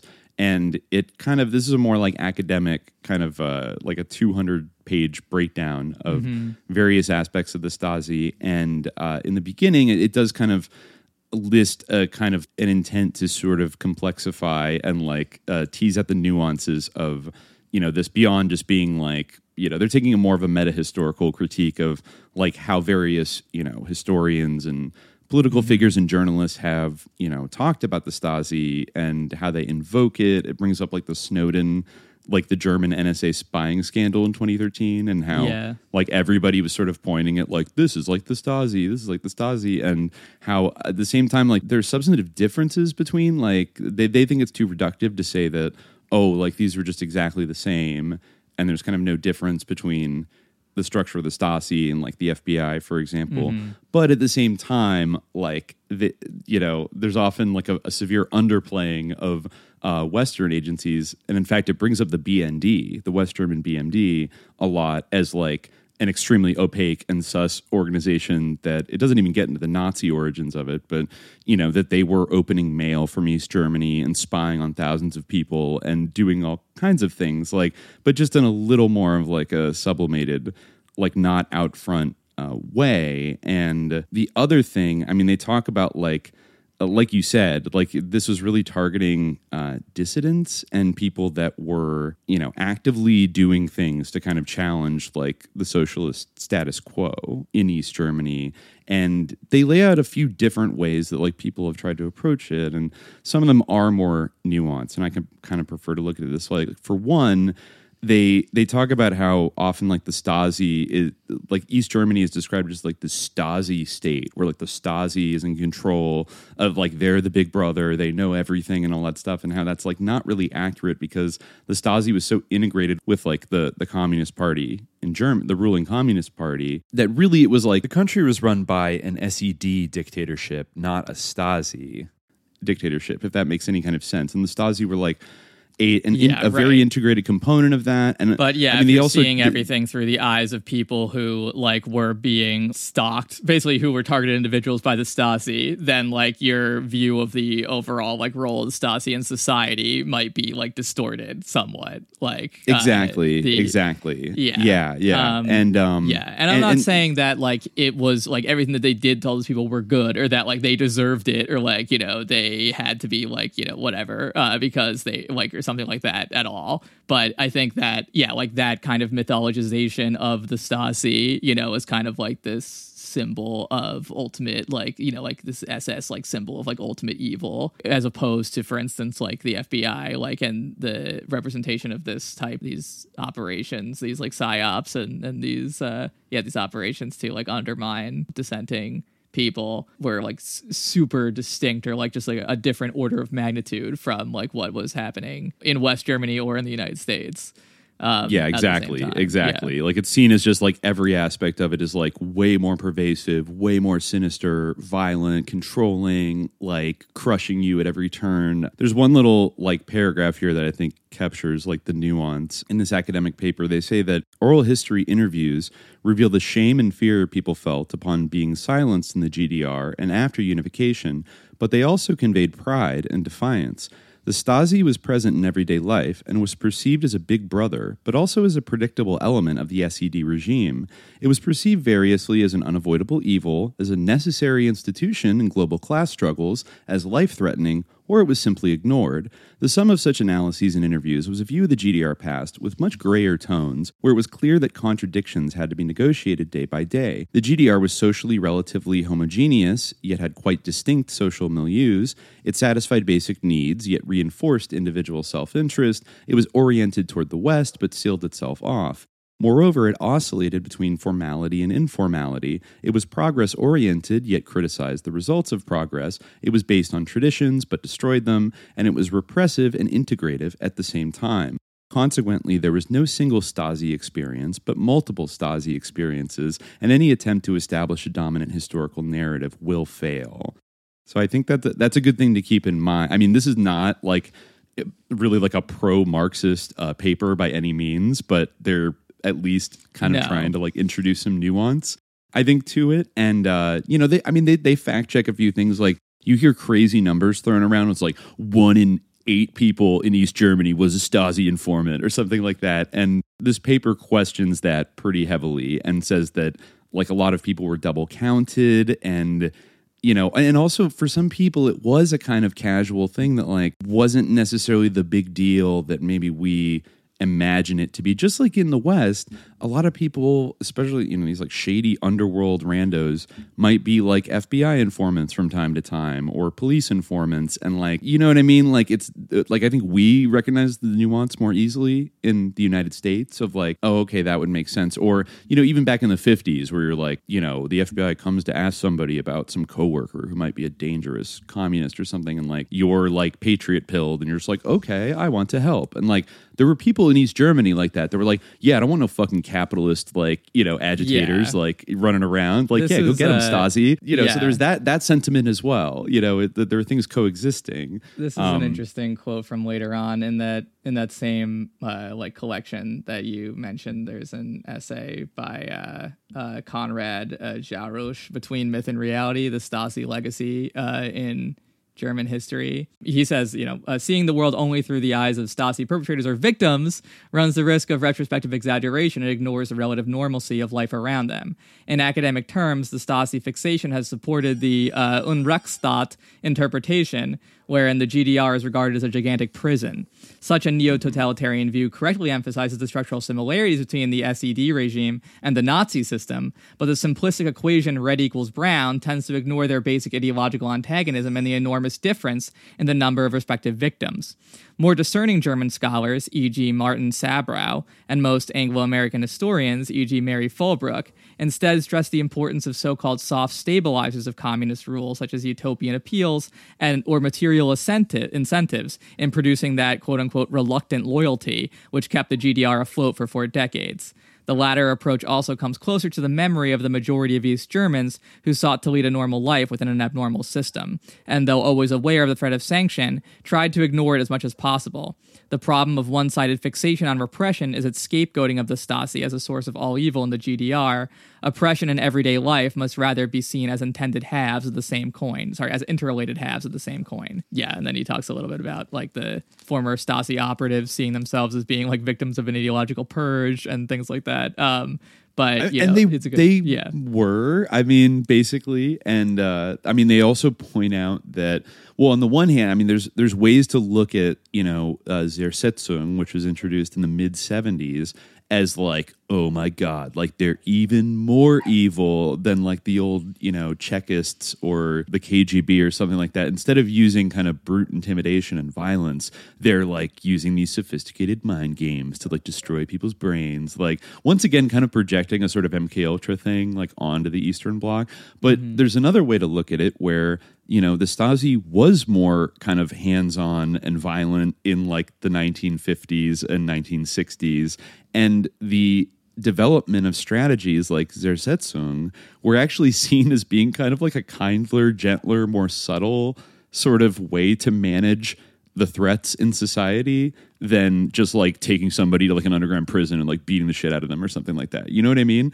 So actually like it in a certain sense, even though of course it's like relies on psyops and deception and things of that nature to you know to some degree it also marked a period where they were like becoming less physically violent with people and i think the the intro mm-hmm. also notes that you know it was actually quite common for both the stasi and kind of SED officials and stuff uh, to engage in you know not i guess not fully like a mass line but like in you know really like solicit feedback and try to ameliorate the concerns and the needs of various different you know social groups and types of workers and stuff. And even when people were mad about something um, and in fact the stasi was often used for that purpose to figure out like what's going on out there on the streets. Like how are people feeling about this or that? So you could like uh, solve problems and stuff. So it wasn't all just like where are the evil infiltrators? Like we must crush them. Like of course there was that but there was also just a lot of like especially in the later years like data collection to kind of you know basically uh, keep abreast of what was going on. And then if you had usually they would always try a kind of peaceful approach to like negotiate any kind of problem that was going on. And then if the peaceful approach was rejected or people continued to to agitate and be anti-government then you know tougher measures might be employed like kind of more as a last resort like they would resort to it. But it wasn't you know it's just it was a little more gray and complex than i think is often uh there's often like credit given for uh or you know my, and it's obviously very ideologically convenient to sort of paint them as like this sort of singularly evil also just as bad as the nazis right? Like they love saying that. Yeah, Um, and I'm sure it is is true as they said that like there because I mean this was Germany like there must have been some like uh like institutional or like systemic continuity between what had existed immediately before especially early on. But again there's also like the extreme ideological antagonism that makes that like more complex. And that as like you know that institutional continuity and like I think much more ideological continuity was also the case in, in West Germany. Um and you know so Yeah, yeah. so like- there was, they had they had stuff to root out basically politically of like you know this country was Nazi Germany before World War II, and of course like probably a lot of the more hardcore Nazis like fled to the West or died or whatever. But you know it's, it's like the whole you know there were too many Nazis to pretty much you know feel like oh we got rid of them all or something like that. And you couldn't throw them all in jail. Like i mean there are people that had worked as like nazi policemen who ended up working in the stasi. Like that was just inevitable. Um but you know this article also points out because it's easy to forget that the GDR was a borderland in the Cold War and had a western neighbor with whom it shared a language and cultural traditions. The fearful eastern elites saw themselves as constantly under threat and they invested even more money into national security than their eastern allies. In addition the GDR and its surveillance activities were transformed by technological progress just as other nations were. So it can be analyzed as an example of how modern societies have dealt with the challenges and opportunities big data presented. So hmm. yeah, it's also a thing like it is a border country with a bunch of nukes on both sides and and a country that is like wealthier than you, full of Nazis, and speaks your language and can like very easily infiltrate your society. You know, so it's understandable that like the Stasi, even though in a lot of ways, like I feel like East Germany was much more kind of socially liberal in a lot of ways than a lot of its Warsaw Pact neighbors, right? I mean, certainly more liberalized than like Romania, maybe kind of on a similar level as like Czechoslovakia or Poland, but generally like not totally sealed off culturally from the West, right? Um, but at the same time, like they're the border country, they're the front line of this whole thing, and so um, so you could see why they would heavily invest in like surveillance basically like there's a lot of it's a high priority thing. And uh and, and yeah i think i don't know. Um but in terms of you know i don't know similarities to the gang stalking phenomenon you already brought up cointelpro which i think is an apt example. But like today it, it's difficult because like we still don't know exactly like what's going on with this gang stalking thing right? Well, we talked about it before. I think, yeah, we talked about it a little bit before. I mean, I think that, like, again, this kind of is interesting to think about in terms of the Stasi in some ways because, and you can think about it in terms of other uh, intelligence agencies like the FBI or the, or the CIA too, which is that, and I think we've mentioned this many times, like, part of the PSYOP is the knowledge that these type of th- operations are being deployed, right? And like they do it on like a certain scale, you know, that is not necessarily like that is ambiguous, right? But as long as it's known that this is a possibility, that in of itself creates like a psyop, creates confusion. Like, you know, you can become like, for instance, if you're like a, a dissident or whatever, you know, you become self-policing. Like this idea of the Stasi, or it, for example, you know, and this can obviously you can extrapolate this to other contexts, but the idea of the Stasi as being like this all powerful force that ended up being perpetuated by like a lot of this historiography is a powerful like psyop weapon.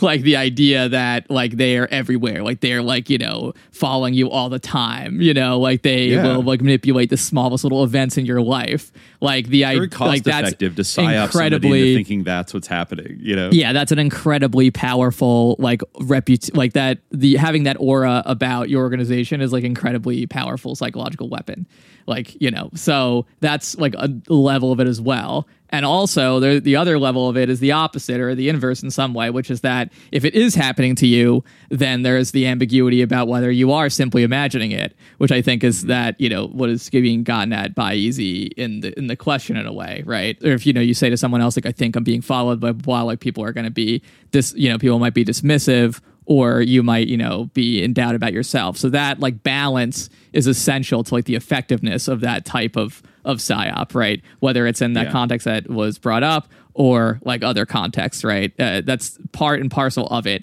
as it's explained by the people who implement it in the united states in various contexts right like they Yeah, want to yeah. cause confusion distrust you know and that's why part of these operations is like snitch jacketing and fed jacketing people um Uh-huh. you know No, right for sure, so for sure. I mean, um, uh, yeah. kind of on that point, like the intro to this paper notes that basically, like the fact that psychological expertise and deceptive measures, like you know, Zersetzung, decomposition, a hidden psychological destruction of the subject, came to be applied, as well as the sheer number of operative procedures. Uh, backed the thesis of a second Stasi phase beginning in the mid 70s. So, like you said, moving from a kind of more heavy handed thing to like you know, fucking with people. Other scholars, however, disagree. They refer to the agency's limited resources for applying decomposition on a larger scale. Only 1,000 to 10,000 people were directly affected, and conclude that such measures, although directed against proclaimed enemies, were merely used symbolically to keep up the Chekist ideal of the Stasi. And this is an interesting point, actually. Such soft power was comparatively inefficient. It did not break most of the proclaimed enemies of the state, but rather confirmed in some way that the Stasi was no longer using physical violence. Without it, its sword became blunt. And basically, I think later it goes on to say that, like, far from actually achieving the goal of, like, oh my God, they're all powerful, a lot of the dissidents looked at it as, like, oh, they've gone soft. And then the Stasi itself would be disintegrated in, like, the biggest operation of Zersetzung ever, where, you know, the sort of like pro Western opposition, like, basically, you know, bullied them into like just voluntarily disbanding the country, right? I mean that, mm-hmm. that that's the other thing of like if they're the most evil intelligence organization in the world that oh they're as bad as the Nazis and shit like they kind of just rolled over and like we're like okay we lose you know and at the end of it like they didn't really mount like a serious you know clamp down or whatever. And in a way you could almost look at like the pro democracy wave across the eastern bloc as a kind of mass Zersetzung or mm-hmm. mind war or psyop or whatever you want to call it to disintegrate like the I don't know the the sense of authority that these institutions had. And that that worked. I mean that resulted in the dismantling of those you know parties and institutions and everything else. And in terms of the American contest, like you know, is there a parallel to that in some way? Well, I don't know. I'm not so convinced that. I mean, I think the the use of psychological tactics with like the rise of the internet has probably increased exponentially with like Western police and intelligence agencies, right? Like, like the opportunities yes. for Zersetzung have exploded. Even even putting aside like the TI like targeted individual shit, right? Well, yeah, I mean that's kind of like the thing here, where it's like the TI community has like specific tropes that like come with it. It's like a very specific thing, whereas a real parallel to, as you said, COINTELPRO would be, or like the incredibly extensive surveillance of like Muslim Americans after 9/11 would also be mm-hmm. like a a good parallel um, in terms of like the yeah like the and just like targeting people simply for their religion and like trying to destroy their lives. Like there's that article that i think i mentioned on the show before that was actually in the new york times. And this is for by, for that reason probably just the tip of the iceberg because it's like you know the testimony of like one whistleblower from the fbi about like what happened after 9-11 um, and his work for the fbi after 9-11 um and yeah it just it's called i, I help destroy people.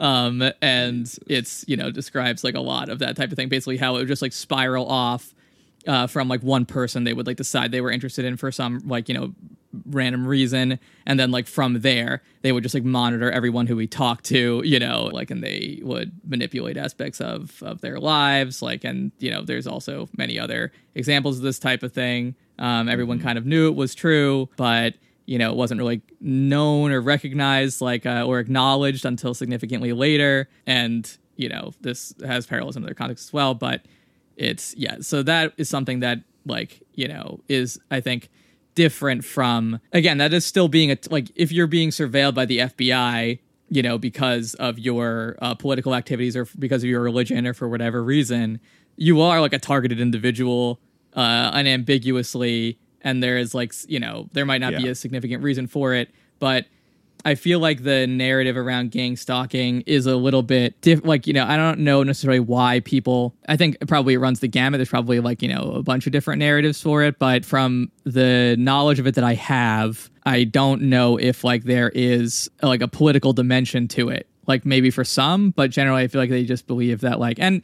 it's possible that this does have like where there's like sort of test cases of people and certainly people who are like Yeah. suspected of something or like who have really done nothing wrong for instance like you know who simply are belong to a certain religion or such and such but yeah i feel like in a lot of cases like you know or maybe there's like a test because there are things like that where people just like are being randomly dosed with lsd by the cia as far as mk ultra you know so there might be like you know random people who like Yeah. let's try this out on them but i feel like that's kind of what is going on like it, according to the standard narrative of, of gang stalking that like you know you've just been chosen for some reason to i don't know be targeted by these things and the elements of That's it my impression. yeah like, there's ne- there's not a clear reason why like for t- for the kind of targeted individual crowd that I've seen. Typically, there's not an express reason like I was doing this type of activism or dissident work or something like that. It's just like one day I start getting. Sometimes there's like a personal narrative, like I pissed somebody off and they think they're connected to something nefarious and then like like maybe they did kind of unwittingly cross some line with somebody that then got these like you know uh,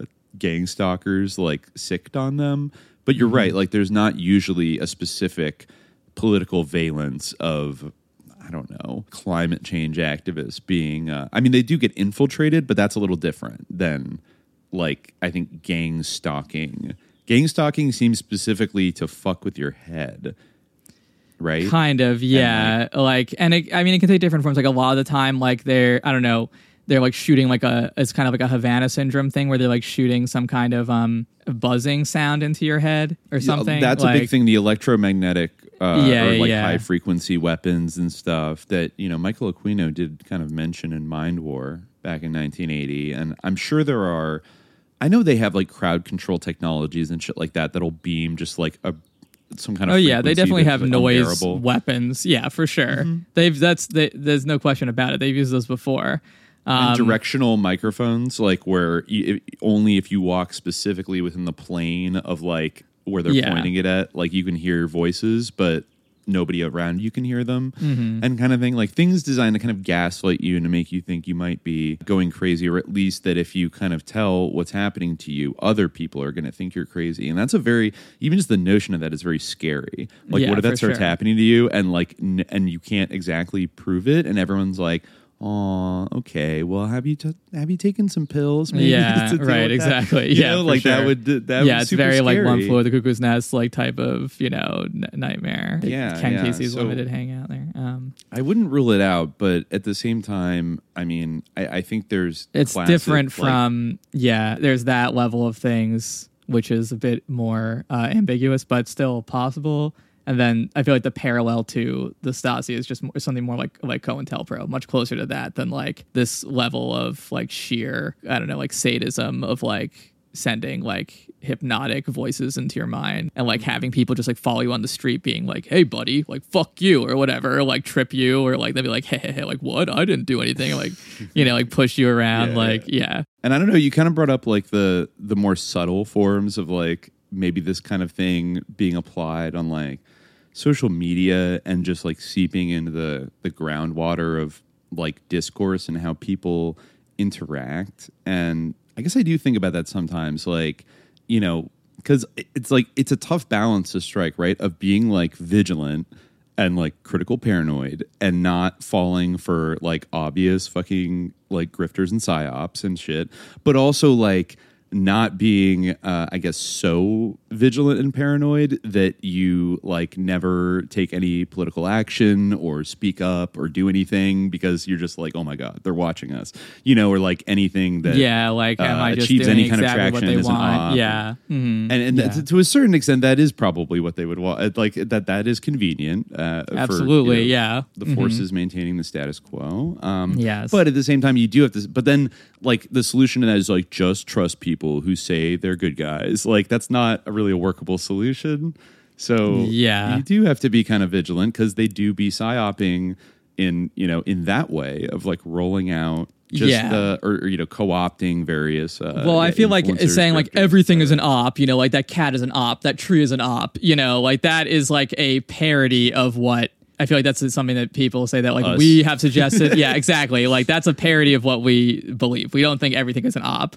Like, and sometimes, yeah, I, uh, we've thrown around the, but sometimes we don't actually, you know, I think that people can, if they're listening in good faith, they can understand when, you know, it's, we're sort of suggesting op like or fed like behavior versus Mm-hmm. like you know a, a hardcore accusation this person is actually like an asset of some intelligence organization you know Exactly, like exactly. in some cases that is you know so sometimes we can be a little bit uh, loose with uh, the designation of op but i think that if you're listening in good faith you can understand when we're describing op like or fed like behavior and when you know and in those cases i think when we are saying that someone actually or some someone or something actually is an op uh, it's usually for some kind of reason and not just like because they. Not just exist vibes-based. yeah i think vibes can play a role vibes can play a role Oh, yeah. however No, no, vibe. I mean, vibes vibes aren't to enough be completely maybe written off make either A half joking comment about somebody being sus. Uh, I think certainly, like you can go off vibes. Um, but yeah, I mean, it's often hard to prove that. Uh, you know, literally prove that somebody is like some kind of you know federal asset or something like that.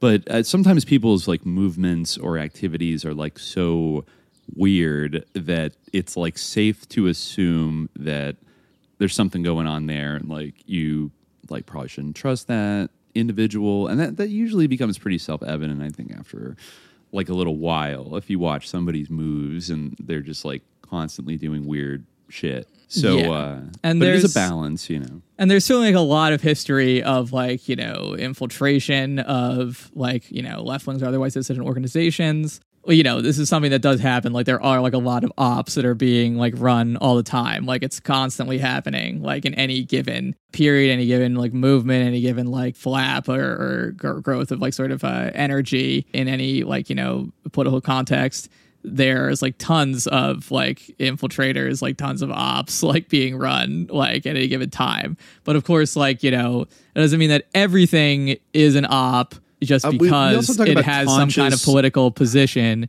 It's just Yeah. like I think that it has to do with like uh, maintaining a certain yeah vigilance, skepticism, scrupulousness, uh, wara perhaps. But Sure. We've also talked about the conscious versus unconscious op because I think with like social media today, it's easier than ever, exponentially easier than it used to be to like become like volunteer to Yes, become an absolutely, op yourself, yeah. like without ever directly interacting with any kind of like you know federal agent or even like private you know any kind of force like that, but just like get to get psyoped by kind of the various dominant like yes, that's true. that- yeah. you know what I Mhm. mean? That's a different way of being an op for sure. But there's many people who like I think fit that description. But that doesn't mean that like one should like live in a state of like constant like anxiety or despair that like ev- like you know there's no one or nothing that can be well I think when it gets what what is unique about like target individual, I think that like maybe having I think the level of distrust that one should have. I feel like part of the reason why this is like difficult to uh, parse in some ways is because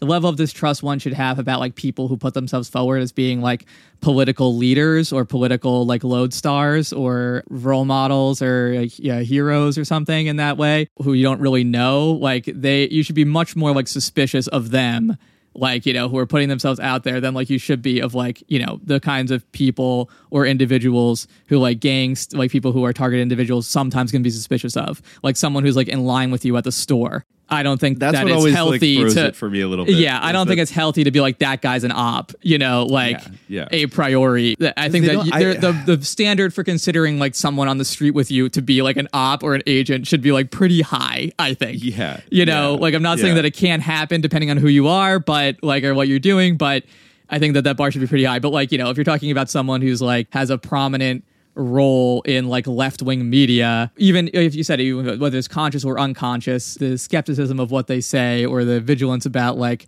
how uh, influenced what they say might be, or like their adjacency to certain things, or just how compatible it is with certain interests. That is, you know, much more justifiable, I think, when you're talking about like, you know, public figures of significant influence or leaders in organizations or things like that. It's, you Mhm. know, that's uh, reasonable to consider. Like, yes, you have to balance it. You know, it's a delicate dance to do, but I think by the same token that like they can implement this thing where they try to sow confusion by having you know some people be influenced or subverted or compromised and then like you know sort of throwing that suggestion out there falsely at others or having people do the work for them of like suspecting everybody there's still a way to navigate that You don't again have to give i'm yourself up to the madness. Like, yeah, I wouldn't put ourselves forward as like the ultimate role models for everybody in like every context that they're in. In terms of, you know, I'm not saying like you need to, again, this is where I think that vibes shouldn't be entirely written off because they shouldn't rely entirely on vibes at all, of course. However, mm-hmm. like people's own instincts and like their gut is more reliable than any kind of like principle of like op detection or like of sus detection that like you, one could offer in a vacuum, like not knowing the situation that someone is trying to navigate. Do you know what I mean? Totally. I don't know. You Yeah, have to like- incorporate some vibes based analysis a little bit because, like, I think even I've seen it as a retort before to like uh, saying somebody might be a little sus that, like, you know, oh, you know who says, you know who goes around saying people are sus? Feds. And it's like, yes, that's true. That is absolutely true. That like Fed jacketing can itself be the uh, the work of a wrecker or an infiltrator or something like that. But like, okay, then we're supposed to write off. You can't criticize anybody because like feds do that. So like, if you criticize exactly. anybody, You just have to ipso go along facto, with them and trust them completely. Yeah, exactly. Like, but that often, like- I think, is being said in bad faith because people have like a certain commitment to like whoever is being criticized. And they don't want to like consider the possibility that that person isn't like entirely trustworthy or like friendly. So, you know, I, I and I get it, like it's fine, but I feel like that is not the right response. Like you can disagree, however, like to say like, oh, you know, this is obviously something that happens. Like, you know, what feds also do in addition to fed jacketing is that they also compromise and like send infiltrators into organizations to subvert them or into movements or, you know, Sometimes just into lead them. groups. Yeah, They often to lead them. So like that Maoist group in the 70s that was just like literally a bunch of FBI agents. or like, that recent thing with the like the YPG vet who was like leading like Which some one? like Antifa, Which one, like Colin? BLM organization. um, yeah. Wait, which one was that? Um, the- what do they do? was? I forget. Like uh, I'm looking at. There's so um, many sus ones that have gone on to just do the weirdest shit ever. now I'm really finding it. and I'm finding like literally like Warhammer figurines if I search up like YPG like veteran infiltrator. Oh yeah, it is this guy. Uh, he the one who drove a hearse. Uh, Mickey Windecker. Yeah, he drove like a hearse. Isn't he like Windecker the Third or something like that? Like he has like a posh ass name. Mhm, Interesting. Um, Um, yeah. yeah. He was in Denver. I want to he say. was yeah Denver uh, Black Lives Matter movement, and yeah, his name was Mickey Windecker. Um, he pushed an activist to buy a gun for him, resulting in the activist guilty plea on weapons charges. Other Denver area activists accused Windecker of inflaming otherwise peaceful demonstrations, encouraging people to break windows, and leading marches directly into police traps. Windecker's informant status was first reported uh, this week on the podcast Alphabet Boys, which explores Windecker's case and FBI involvement in the Colorado protests. So he was an FBI informant, Yeah, yeah, yeah. Um, but and but he was a heckin' Maoist. yeah, he was a heckin' Maoist. get it. But yeah, he said he was a heckin' Maoist. He said he was a heckin' Maoist, and in fact, he did something very courageous. He's fighting which, for socialism. yeah, he did something very courageous, which I think was he fought with the with the Peshmerga. Um, so Oh, that's, right. He was a Peshmerga guy. Oh, so Yeah, like my dude, uh, stop conflating the two. Different. I'm those are bad sorry, Kurds. I'm sorry. You're right. You're right. Um, but there's a lot of YPG veterans, uh, Slava Ukrainian right now. I think in Ukraine fighting Putin. Yeah, he joined. Well, he joined the Peshmerga to fight ISIS. So I guess he wasn't quite the same level of his his heck and Maoist awakening came later. But you know, so oh, I see. I see. Yeah, but yeah, he still he had the same heroic impulse of wanting to fight ISIS because they're pretty bad guys, you know, as some Yeah, others. they're pretty bad guys. So that is something that they do. So like that's something to be like aware of. Like maybe don't listen to this guy who's like, listen to me, I have experience, like you know, fighting on the ground with the Peshmerga. I can help you, like organize. Like all you got to do, bro, is like buy a gun or like whatever. Yeah. you know, it doesn't I- like that- and you're like, oh, you know, and someone says like, oh, this guy might be a Fed. It's like you know who's like says people are Feds, Feds. like uh, it's not you know.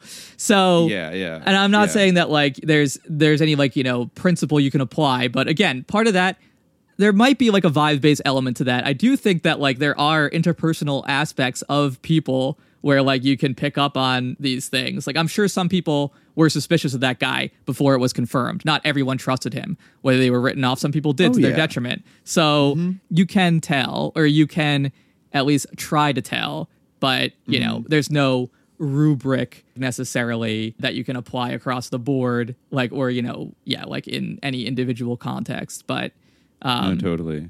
I, was mean, to the extent thinking- there is a rubric, like you know, if someone's a complete sus, I was also- telling you to buy guns and like trying to entrap you, like you know, that's kind of a rubric. But you know what I mean? There is. Um, if they're trying to get you to do something that would like get you in trouble, Yeah. and, you know, or encouraging you to do stuff like that. Like, yeah, it's always it pays to be. uh It's like when I met somebody to Occupy. He's like, "I'm actually a bomb throwing anarchist." Like, uh, cool. Like, okay, I don't know. It's kind of sus. But you know, I also was thinking about how, in, regards to like the targeted individual thing, is like even though it spreads a lot on social media, like the targeted individual phenomenon is usually like it's like people in real life following me around, right? It's always like cell phone videos of like, you know, this guy's like driving behind me or something like that. Yeah, see that red car? Oh, you're following me. Oh yeah, yeah, you know what you're doing. See you, what buddy. I see you. Yeah, exactly. yeah, like yeah. and it's like shaking so much you can't see like what's going Yeah, on. Yeah, and then, like, you know- always like that. And then like if the car turns, it's like eh, he knew I he knew I noticed him, so he's gonna you know. And then like another car will come in, it's like oh here's the replacement, Shift you know, change. like yeah, exactly, yeah. So it's like sorry, I Yeah. don't mean to like laugh at people No, who are no, like in pain, like you know that's not shouldn't do that. But I think that It- that it is even if that happen. is I think that that is unlikely to be what we just described, like the scenario of believing that, like, you know, every time you go out of your house, like, there's a car following you, and then, like, if that car leaves, then the other one will come in, like, even though, like, you're just, like, an average guy, like, you're just living your life and aren't, like, a significant, like, threat to anyone necessarily that is I think we can say unlikely to like, you know, be an accurate understanding or a healthy understanding of the world, right? Uh, leaving agree, accuracy yeah. aside is probably unhealthy to live one's life that way, but that is different from, you know, Well, I was just thinking about how, like, while that is still contained like kind of a specific community, you know, the the TI stuff. What has gotten more pervasive and popular is kind of the idea of being like an online targeted individual. Like, it, they don't use that term, but like you can think kind of all across the political spectrum now, right? Like, people always talking about like I must be shadow banned, right? Like Twitter, Yeah, you know, Twitter right, shadow yeah. banning me, or you know, I'm being uh, deboosted, or there's a big one like Russian troll bots. Yeah, Russian troll after me. bots. Yeah, I think all we the saw bots are this. in- Yeah. we saw this in the last week with um that lady for that brave lady from the Mueller She Wrote podcast, Right. Where uh, she was kind of in this very, I mean, admittedly, very like in depth, uh, full of receipts, like mega thread that some Mhm. account did. You know, pointed out that she's been a little bit less than like super consistent about lot of her stories about her military service, her grandfather's military service in World War II, and other things like that. Also, I think um using photos from a car crash she got into to like make up that her husband at the time like almost beat her to death. but actually she just got in a car crash. Like like kind of crazy shit like that. I mean, honestly, like real, like obviously Mueller she wrote, like these resistance lib like blew it on people. Uh, not exactly super shocked that she's Mhm. like a disingenuous grifter um, Yeah. who also was uh, i think we found a passionate defender of like daniel tosh's rape jokes in 2013 Yes, yeah, she's she- claimed that that was like she didn't write the blog that like has her name on it or give the interview that has her name in it Yeah. it's like somebody else with her name and yeah. so she got caught red-handed but then i noticed like a lot of these other blue anon accounts like i mean some of our favorites this sort of like like jim stewartson and Mhm. uh, i don't know if dave troy popped off but you know people in that kind of milieu were being like as soon as I saw this thread, I knew it was a disinformatia like operation, like from the Kremlin, like because she's a brave democracy defender and all that shit, you know. And so they they just believe implicitly that there's like gangs of Russian trolls. I mean, we even ran into that earlier this year, even though we were not involved in it uh, at all. With uh, another podcaster that assumed that everybody criticizing him on Twitter was a a bot, right? Yeah. That was like sent to, I to will take say, him out.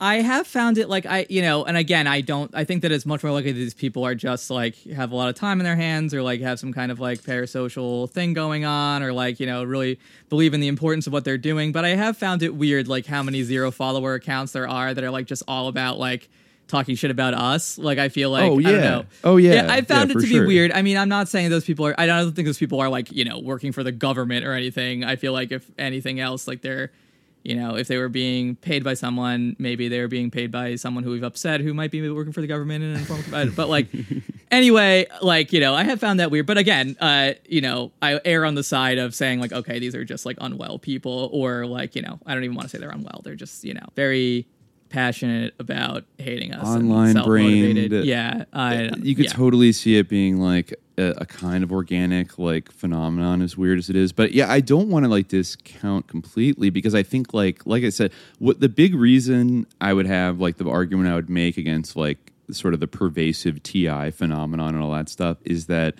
like 40 years ago, if the FBI or the feds or anybody wanted to surveil you constantly, they'd have to put agents on you to follow you around all day. You know what I mean? Right. Like you actually had to have people on you, and they don't need to do that anymore because we all carry around surveillance devices in our pockets. That's true, So yeah. like, I mean, I mean, maybe uh, I don't even think all these people that are TIs necessarily like. uh, You know, totally forswear like carrying smartphones around with them. Maybe some of them do eventually, but you know, like that, and then being a on lot the of them like sleep in. Faraday cages and like really do like elaborate stuff that, yeah. to Mhm. yeah but like you know you're you're right like they it would not be and also like if it were some kind of experimental thing one wonders like what hypothesis they're trying to prove like you can drive someone crazy by sending agents to harass them all day and night like yes I feel like they've known that. For yeah a they've while. known That's that a tried and true yeah. tactic. Like probably back to Um, the Pinkertons knew that shit. Like Yeah.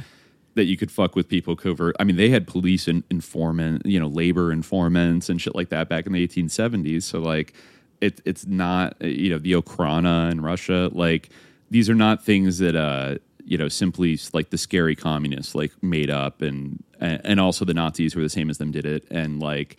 But like in free Western society, it doesn't happen. I mean, I think the internet is a battleground of like psyops and like by nature in a way people do become can become targeted individuals. I mean even just in the sense of like you know like, like demonetizing you or getting you like like shadow banning shit like that does happen. Sometimes it's like the the luck of the fucking algorithm. Other times it is uh maybe you get you get flagged for po- I, I think on twitter if you were posting like about COVID stuff in a certain type of way a few years ago, like you could very well end up on a kind of like deboosting sort of list. And, you know, whatever the hot issue of the day is that's like beyond the pale of discourse, it's like there's all the opportunities to get you flagged.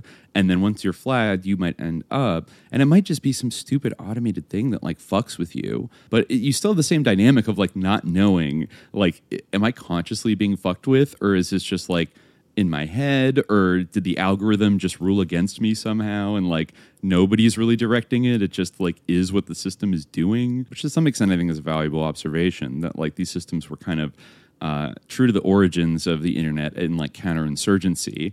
Like it has these kind of dynamics built into it to some extent but i think there's more acute stuff like that. Like there's there's a whole office buildings across the national security state of you know keyboard warriors like fucking with Yeah. online and discourse. shadow banning is a thing that like you know people at first like deny that there's any such thing at all then it kind of came out that there definitely was like an like a pretty intensive maybe not as intensive as people believed but it still definitely was a thing that people were like deboosted for sure um Yeah, the government was know. asking people to you know Yeah. deboost certain accounts and stuff, especially around the election. There's a lot Yeah. of you know fair enough, Matt Taibbi. There's some shady shit going on there, Mhm. but I think Yeah. it's like there's there's layers of it kind of still going on, and also I mean a less talked about phenomenon, a thornier phenomenon is like shadow boosting, right? And right. I don't Shadow I boosting is like a huge thing with the fucking new Twitter.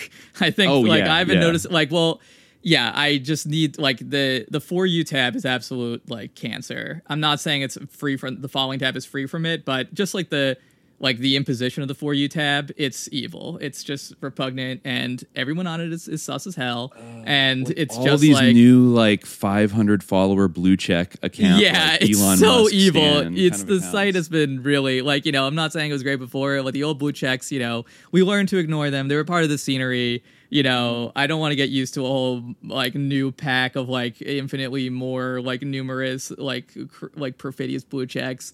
But yeah, I mean, it's like a worse. Ex- it's a worse experience for sure. like it's you know. uh It's a dark. it has a know. dark energy, and uh, there is something about Twitter too. I just gotta say, like Twitter is such a hostile platform compared to all, even all the other. Like every social media platform has its like very big dark side, but like there's something about like people come to Twitter with like their knives out, like ready to fucking shiv each other in a way that True. Yeah. I don't know. It's like it doesn't happen as much on Instagram or Definitely doesn't happen on Instagram. No, Instagram isn't the There's a. Thunderdome aspect to yeah. it that sometimes in the Facebook comments it can get intense, but yeah, like again, it has its sort of like everyone can see everything that you tweet, you know, unless you're private.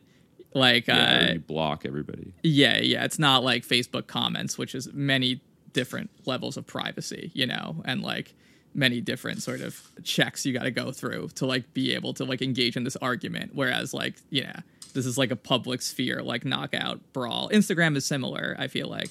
You know, it's not just like everything is all over the place. TikTok is a little bit more like Twitter, I guess so. Yeah. yeah. but still, like, I would- can, I like see anybody's can tw- get uh, stitched or whatever. But I would see Instagram as more like passive aggressive. You know, Mhm. like jealousy's a disease. Get well soon. I don't you really know, use it as much, so I can't really speak to it as well. But yeah, I, I do see what you're saying about how Twitter is like, yeah, for sure. It encourages like it doesn't um, Pile-ons and like, you yeah, know, pile-ons like yeah. like splits. It's a very it has very trot like DNA. it has a lot of Trotskyism in its DNA of just like everything. Everyone has a newsletter and everyone's splitting all the time. like you know. Yeah. So I don't know. I think there is Zersetzung all around us, but I think it's all American Zersetzung. Yes. You know, it is Um, not for the uh, dictatorship of the uh, proletariat. So Yeah, Um, I'm just reading this this Daily Beast article about this guy. It's still like is jaw dropping that you know, and this really does happen all the time. You know, uh, same thing with the you know plot to kidnap the Michigan governor Gretchen Whitmer. Yeah,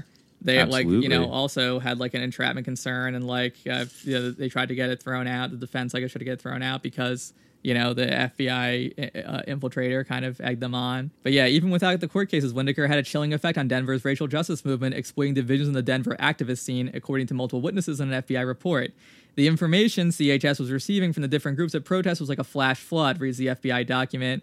There were different groups with different agendas trying to take advantage of the protests. Hall, Arroyo, and two other activists said Windecker gained a faithful following among some members of the Young Democratic Socialists of America chapter. Ah, this chapter has since okay. Oh, you got disbanded. Okay. One former, well, uh, is the YDSA the same as the DSA? I don't know. Uh, young, Well, it's for like college students. all I think. yeah. That chapter has since disbanded. One former chapter leader, whom multiple people identified as a key Windecker ally, returned a text message from the Daily Beast but stopped responding when asked about Windecker. Hall and some others said YDSA members did reconnaissance for Windecker, scouting out marching routes at protests. YDSA activists, predominantly in their late teens and early 20s, came into conflict with other protesters as the protest scene turned chaotic. Amid a rash of arrests, locals suspected an informant in their midst and began accusing each other. If you were black and had some kind of role and spoke at some point, you're a snitch. It was just happening like that. Random white people would be accused of it, Hall said, but when all the black people were labeled those things are crazy, I think that made people feel defeated. What was left, I think, were people who were just pushing other folks away. Windecker had Was enough Black ill will- Hammer in Colorado at that time? I don't know, but Cherry on top. Yeah. he made a video saying, if you're trying to implicate that I'm a fucking snitch, well, check this out. Three things I ain't. I ain't a punk, I ain't a bitch, and I ain't a fucking snitch. Um, well, but he was. Uh, Okay, okay. Yes. Um, and the guy, the guy who he like, you know, egged on to buy a gun, his career is ruined. You know, he was previously an IT worker. He's been cast out of several companies' hiring processes when he discloses his recent felony, even getting passed over for a delivery gig with DoorDash because his felony was gun related. So Damn. there you go. Wow. Even. DoorDash, that's fucked. Yeah. See, that's why I don't like the these hot shots that are always about like go get fucking arrested. Like, and he was very much like that. He was like, "Are we gonna do this or not?" Yeah. Like, and he really like became a leader. Yeah, exactly. Like some of us became visibly uncomfortable. We started being like, "Come on, guys, Black Lives Matter, don't they?" Soon thereafter, Windecker and the two people he arrived with started blatant property damage on government buildings. Oh my Um, god, yeah. you know, Black bloc. and Uh-huh. everyone got you know freaked out because like they you know he wasn't black and he they were, were you know thinking like we're black people in Denver we're like this is not why we're all here Mickey was right there with people smashing windows arson doing illegal activity you know it's my understanding from a couple activists that Mickey helped call and organize this action and recruited people from the park meetings to bring shields and riot gear and also you know reading that you really think about how that stuff has like resonated through the entire like country like the whole like narrative and like discourse around like those protests? Like you know we still have to like were they peaceful? Like was there rioting? And like it's fundamentally contaminated by the fact that like you know that has so many different like dimensions to it but anyway, yeah, yeah, yeah. so and it's been going on Uh, for years. Like those, the yeah, those people that always want to like burn shit down. My friend who was at the protest in L.A. that turned into like the huge riot on Fairfax was saying like, yeah, when when they were marching, it was like peaceful. I mean, it was kind of you know, it was like a passionate protest, but they weren't like they weren't setting things on fire. And then these like white kids, you know, wearing like bandanas, just popped up like out of nowhere and started setting police cars on fire. And like you know, no no love lost for a burning police car. Like the LAPD would be fine, but then the LAPD just started like immediately tear gassing the shit out of everybody and like dispersed the entire protest. So just from like a tactical perspective, is that really like I get it? You guys want to like fuck shit up because you've been psyoped by punk music. So you think that's the way to go, but then it ends up serving a purpose that is basically. And then the LAPD weirdly, after gassing all the protesters and making them go away, just withdrew from all the areas that were about to get looted for like a, a whole day and just let them get fucking looted. You know, by all kinds of people. And then, of course, that could be spun in a PR kind of way. Like you get people who are like supportive of the protest, but uh, get kind of sketched out by like mass looting. Sorry, people get sketched out by mass looting. Like it, it, it is a thing. That you know, not everybody's going to love it, even if they agree with the protest, right? Like, I'm not even saying it's always like, oh, it's like the worst thing in the world, but you know, there, there's like an Yeah. optics thing to consider. And I think you saw in cities like Portland and Seattle, uh, where you had uh, another group of brave YPG veterans. Uh, I think it was them that lit up like a car that two black teenagers were driving with their like AR-15s and killed them. Right, and that was Chaz, right? Yeah, Yeah, and the And this is another and- thing about like, and this is yeah, the whole like, uh like arm yourselves, leftist thing. Like, I'm not saying that it's like you know always again, not saying it's always an op, but something to be like vigilant about. You know, like if this guy's like, come on, man, like we need like to uh, can go like bad directions. I feel like uh, I've heard some stories about people that have like gone to those kind of like socialist gun club type of chapters, and while Yeah. like I totally do, uh, we talked about that. Yeah, we've discussed, like, Q&A. how, you Uh, I am yeah. not. Gonna, I do not advocate taking the guns um, Mm-hmm. from you know regular people in this country at all. But I think, and, and I do think like. Yeah, like the ickiness that a lot of like left leaning people have towards guns is maybe like, you know, maybe like get over it. Like it's not, you know, like you know being like categorically like ew no like guns evil like i don't like that mentality so much but the flip side of that of like fucking arm yourself if you're fucking serious right now Yeah. like look at the gun on my fucking twitch stream like pointing Yeah. at the camera and shit it's like okay like that's also a way an easy way to get fucking flagged and I mean, we don't have to worry about it in California because you really can't tote guns after the Black Panthers did it and Reagan banned it. Uh, you can't tote guns like that, but in other states you can. And you know, I mean, I think you saw some kind of interactions in like Portland and shit where like some dumb fucking Proud Boys show up with their guns, and then some edgy anarchist YPG guy has his gun, and then there is an escalatory nature to that where then like you know people can kill each other that might not happen if people are just brawling out in the streets normally. That's also, yeah, like anything to do with guns. You just want to be careful that like you're not falling because it's a very easy fed trap for them to set. Is like even if you buy accessories that are like illegal in your state or something like that, like uh, you know they have ways of like fucking with you. And so yeah, that highly performative thing is just a little bit. I don't know. yeah. Just measured vigilance uh, will go a long way to not getting Yes. into doing some dumb shit Yes, I think that something use your aware vibes like use your vibes like it's okay Yeah. like again, you know don't rely like, entirely on your vibes, but things can constellate into a pretty good picture of uh, you know, who you're dealing with sometimes. You know, if they're talking about Mm-hmm. their diplomat and all their adventures, um, you know, in various situations, uh, they're well, yeah speaking about like and again, there's uh, feds and there's fed like, you know, there's uh you can err on the side of caution, you know. You don't have to Yeah. commit fully to uh watch out for people that unwittingly turn themselves into a walking psyop yeah. because it, it's Uh, totally who was the original person just- who called himself a walking psyop?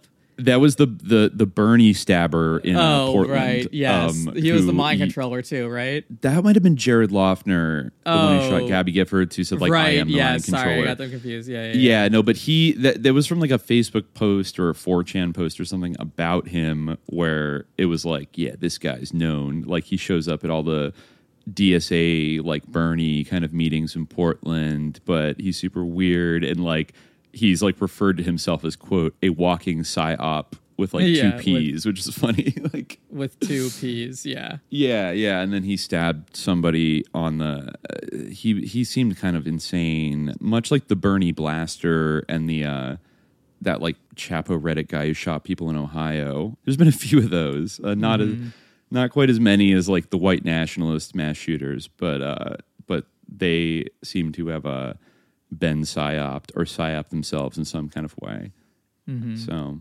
You know, it can happen across the political spectrum too. I think. I think America is that's another difference between the Stasi is the Stasi had a politi- like a clear political valence and was like directed at enemies of that political system, you know, and political ideology whereas like America has this more like cybernetic approach of like like let's fuck with like these white nationalist groups for a little while and get them to do plots and then like let's infiltrate some leftist groups like at the same time like Yeah. they Well, you keep have, this like, like, balance two- going on.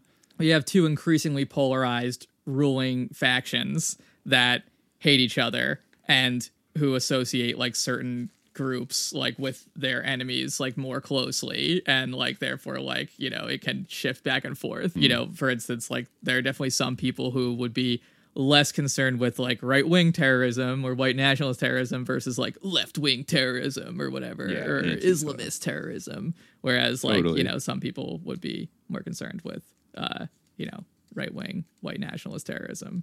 Yeah, But and- yeah, I was just seeing the other day people debating like which is more common, you know, because that's like uh, is left wing terrorism or, or or you know right wing terrorism. It's like a whole you know people going back and forth arguing over. I mean, I feel like it's definitely right wing terrorism. However, you know, it's a It is, but I don't. I don't know how like productive that or like how meaningful that kind of like debate is necessary. I mean, because I, I just feel like I know the liberal who's making that argument, and Yeah, they're exactly, going to argue no, for like yeah. weird, like more surveillance state shit, and like it, I don't know.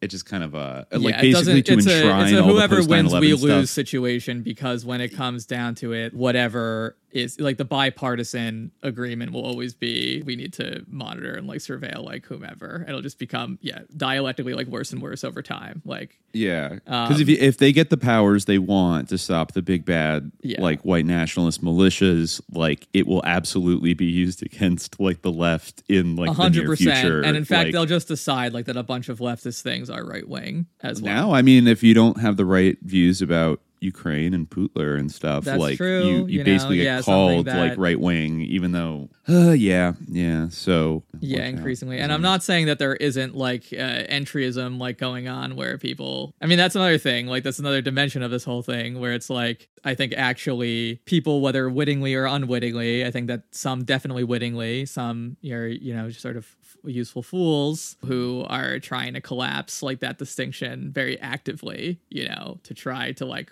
push people into certain camps that are uh, more easily targeted, you know, in the, in this way. You think uh, Um, Peter Thiel is running his own Zersetzung program? Maybe. Uh, that's not even necessarily who I had in mind because I think that he, I don't know, I, my vibe of Peter Thiel is that he actually does like believe, you know, in you know, Well, I guess maybe he's adopt, less like, involved in Masters was disintegration teaching, like, and he- more like integration, like integralist integration. Like, yeah, uh, I mean, maybe like, yeah. We haven't like done a deep dive on him, so I feel like his beliefs might be complex in terms of like how he's articulated them. Because I do feel like sometimes like he there are some contradictions with him where it's like, how are you like supporting this thing? Like for instance, like being opposed to like gay marriage or something when he's married to a guy.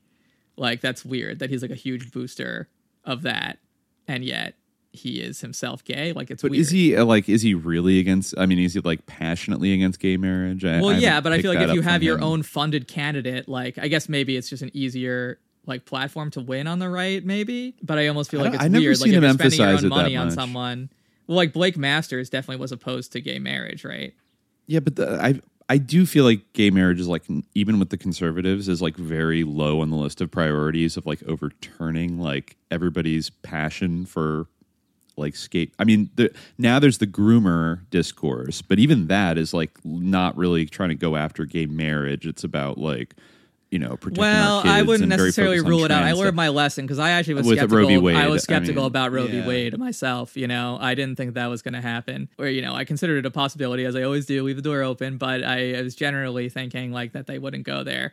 So I'm not going to rule it out, honestly. But I think the, Um, the level, but- the the extent to which like conservatives in America give a shit about gay marriage versus giving a shit about abortion is like like maybe 20 years ago they were It depends closer, who you're but, like, talking about because well no, I think that I mean abortion like, you know, is like people's lives being depending on like what for the people who are the most passionate about it, it's like categorically murder no matter what, right? So that's obviously like a higher priority than gay marriage. However, it is something that like because anything can be turned into like as you just said, like it's it's still like abortion obviously is a threat to you know if you consider it to be categorically murder under all circumstances like which they do uh, the people who are passionate uh, uh, opponents of, of abortion rights generally speaking like who are truly ideologically committed to that and not being cynical.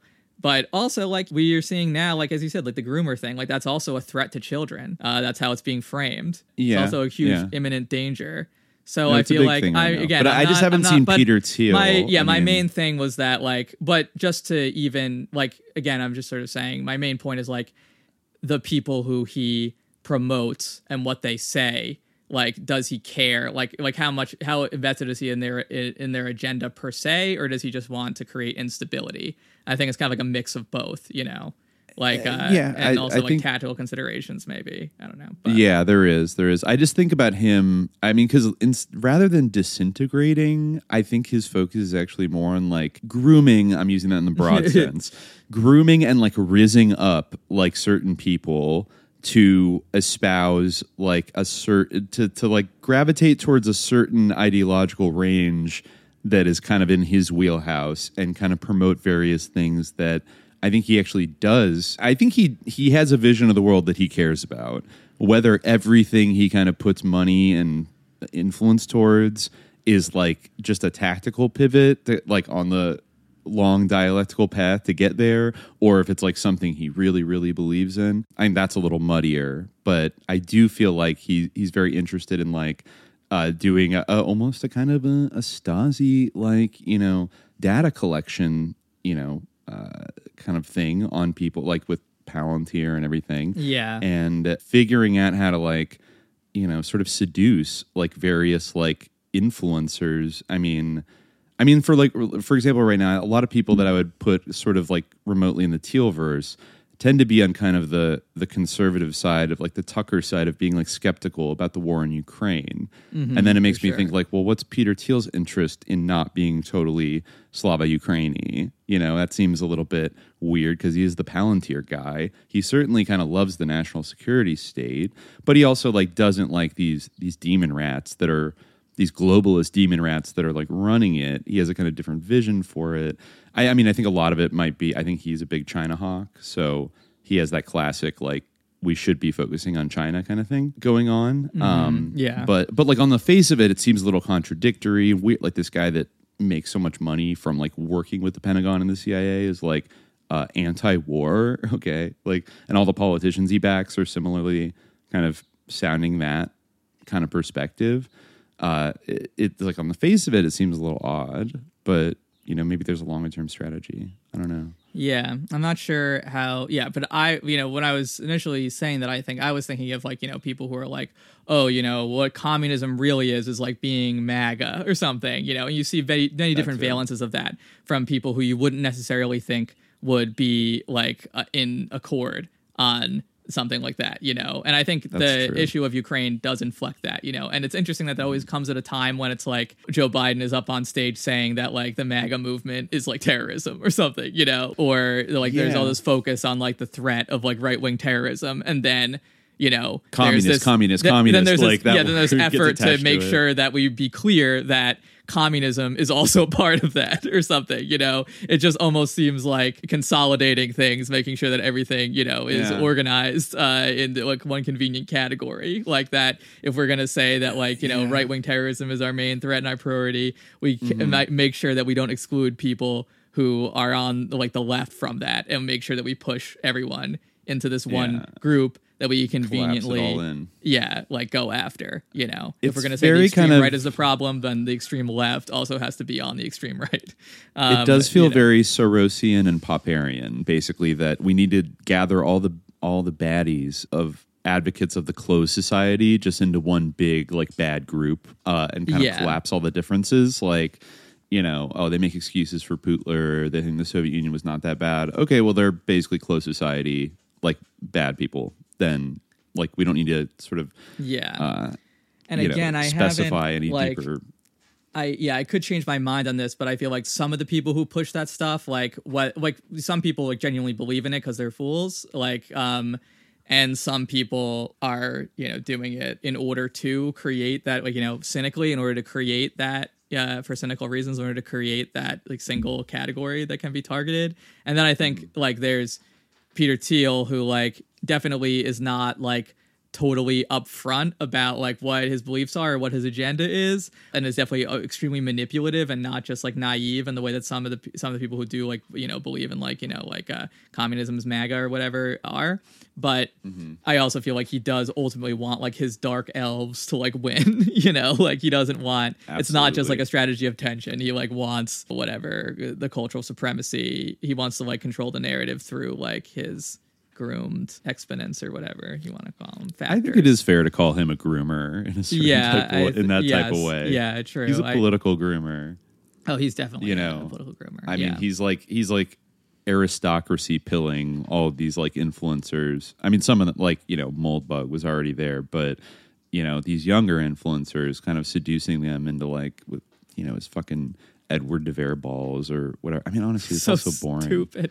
I It's want to so do an episode about like. Shakespeare authorship theories. Um, I feel like it's a Settle you know, it once and for all. Yeah. Um, yeah, could be fun. You know, I don't know, he, but he's definitely a sus lord. And there was recently that like the death of his uh his boyfriend, kept right? So, his yeah. kept man, Yeah, uh, mhm. who plunged to his death from a Miami condo after uh, once again uh, getting intercepted by the Intercept. He was feeding them, Yes. you know, information. Speaking of them, I just watched that uh, Reality Winner movie Oh yeah. with Sydney Mhm. Sweeney. Yeah.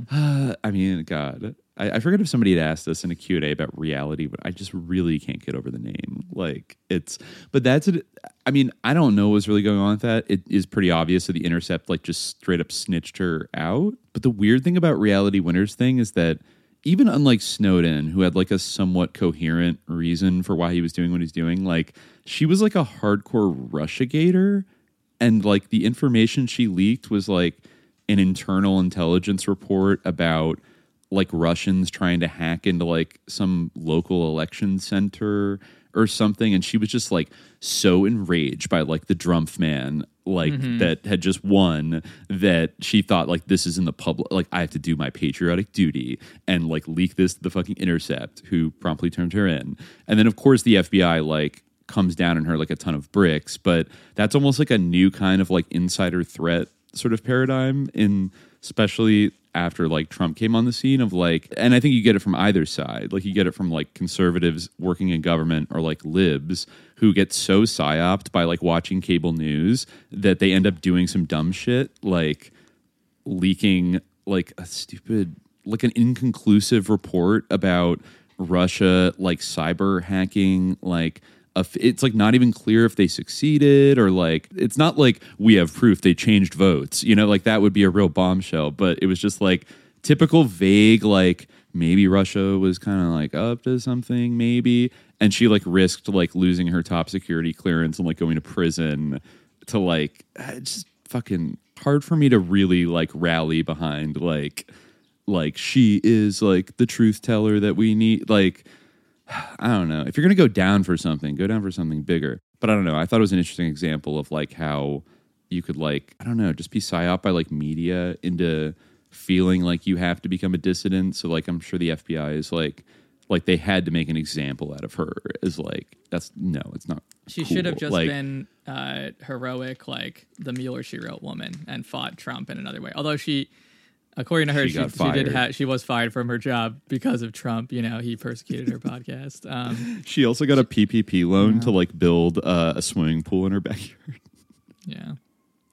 Very cool. What is it with these people Um, of Lord of the, uh, in Lord of the Rings? I'm reading this article about Peter Thiel right now. As a new millennium yeah. began, Thiel's interest and profile began to shift. Following September 11th, Thiel became increasingly consumed by the threat posed by Islamic terrorism and grew skeptical of immigration and of all forms of globalization.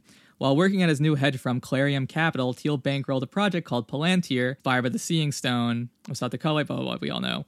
But what is it? Why are they all obsessed with Lord of the Rings? That's also another sus Mm-hmm. Oh, thing. he he has like mithril Yeah. investments. Valar That's in the is another thing. shit. Yeah. yeah, yeah. No, he's obsessed. He's a huge like what the fuck uh, like it's Tolkien it sucks it sucks dude like the lord Yeah, of the i'm Moldbug sorry i was rereading Dark like i was rereading lord of the rings recently like the first like little bit of it the best part of it is like the like the fucking like fake history of like hobbits and like the appendices and stuff honestly like the actual book is like someone's blog about their d&d campaign like i'm gonna get like dragged for saying this but i i want to do like a sus tolkien episode Oh, like, or- interesting. maybe not like about tolkien itself like himself like i don't know if he was sus maybe but There's stuff to look into with him. but I feel like he was the, writing the like, legacy, the sus legacy yeah. of Tolkien is like worth considering. I feel like, but the deep um, obsession that people have with like his world is interesting. Yeah, I never have found the book Lord of the Rings to be to be very impressive, and I think that uh, I liked it in high school. I read the three in high school when the movies were it's coming I can see I- it being uh, liked it. entertaining for for like young boys. It has that like very it very much has like a Boy Scout vibe, and it's obviously based on like his experiences like being in World War One, like traveling around with like, a group of, of of dudes, like and Mm-hmm. you know the sort of like good timey like early 20th century like pals, you know, through danger or whatever. But Yeah. you know, so it's kind of like yeah, like a found worse a- version, like a, a kiddie version of the things they carried with like elves and shit. Yeah, Um, yeah, and those evil orcs from the east. Yeah, right? uh, from Harad, the men from Harad and their elephants, mean, it's the literally like- Mumakil or whatever. Literally, the know. villains are like like scary goblin communists and like scary Muslims on like elephants. They're like those are literally the they're bad absolutely guys. Muslims. Yeah, and you can Uh, tell like in by the, Satan, basically. Yeah, you can tell like in the languages that he uses, like because he's you know very much a philologist and like you know just the way that the evil. I mean, you don't need to even know the languages honestly to, And to associate honestly- Harad with. Yeah, Yeah, I know. Yeah, it's it's quite obvious, and Yeah. Peter Jackson made it pretty obvious. Too. Yeah, it's- it's- the movie and, make it even more, I mean, coming out right after 9-11 helped. I, I think for Yeah. and then also, what did the brave, you know, Azov Battalion Ukrainian soldiers uh, call the Russians now? Right, Oh right, yes. orcs. They Mhm. call them orcs. Yes. Well, that originated with uh, Chechens, right? Kadyrov orcs, right? Oh, Uh, did they? Did the Russians start calling? Well, the I remember Chechens orcs? seeing like the like pork greased bullet like TikToks and videos and things like that. You know, uh, invoking like orcs, Oh, they were you calling know. the the Chechens or the, the Yeah. Ukrainians were yeah dipping the, the pig fat and yeah yeah oh god I remember that Yes. wow it was like forever ago Yeah. um, Manche Leute lieben nur die Nacht.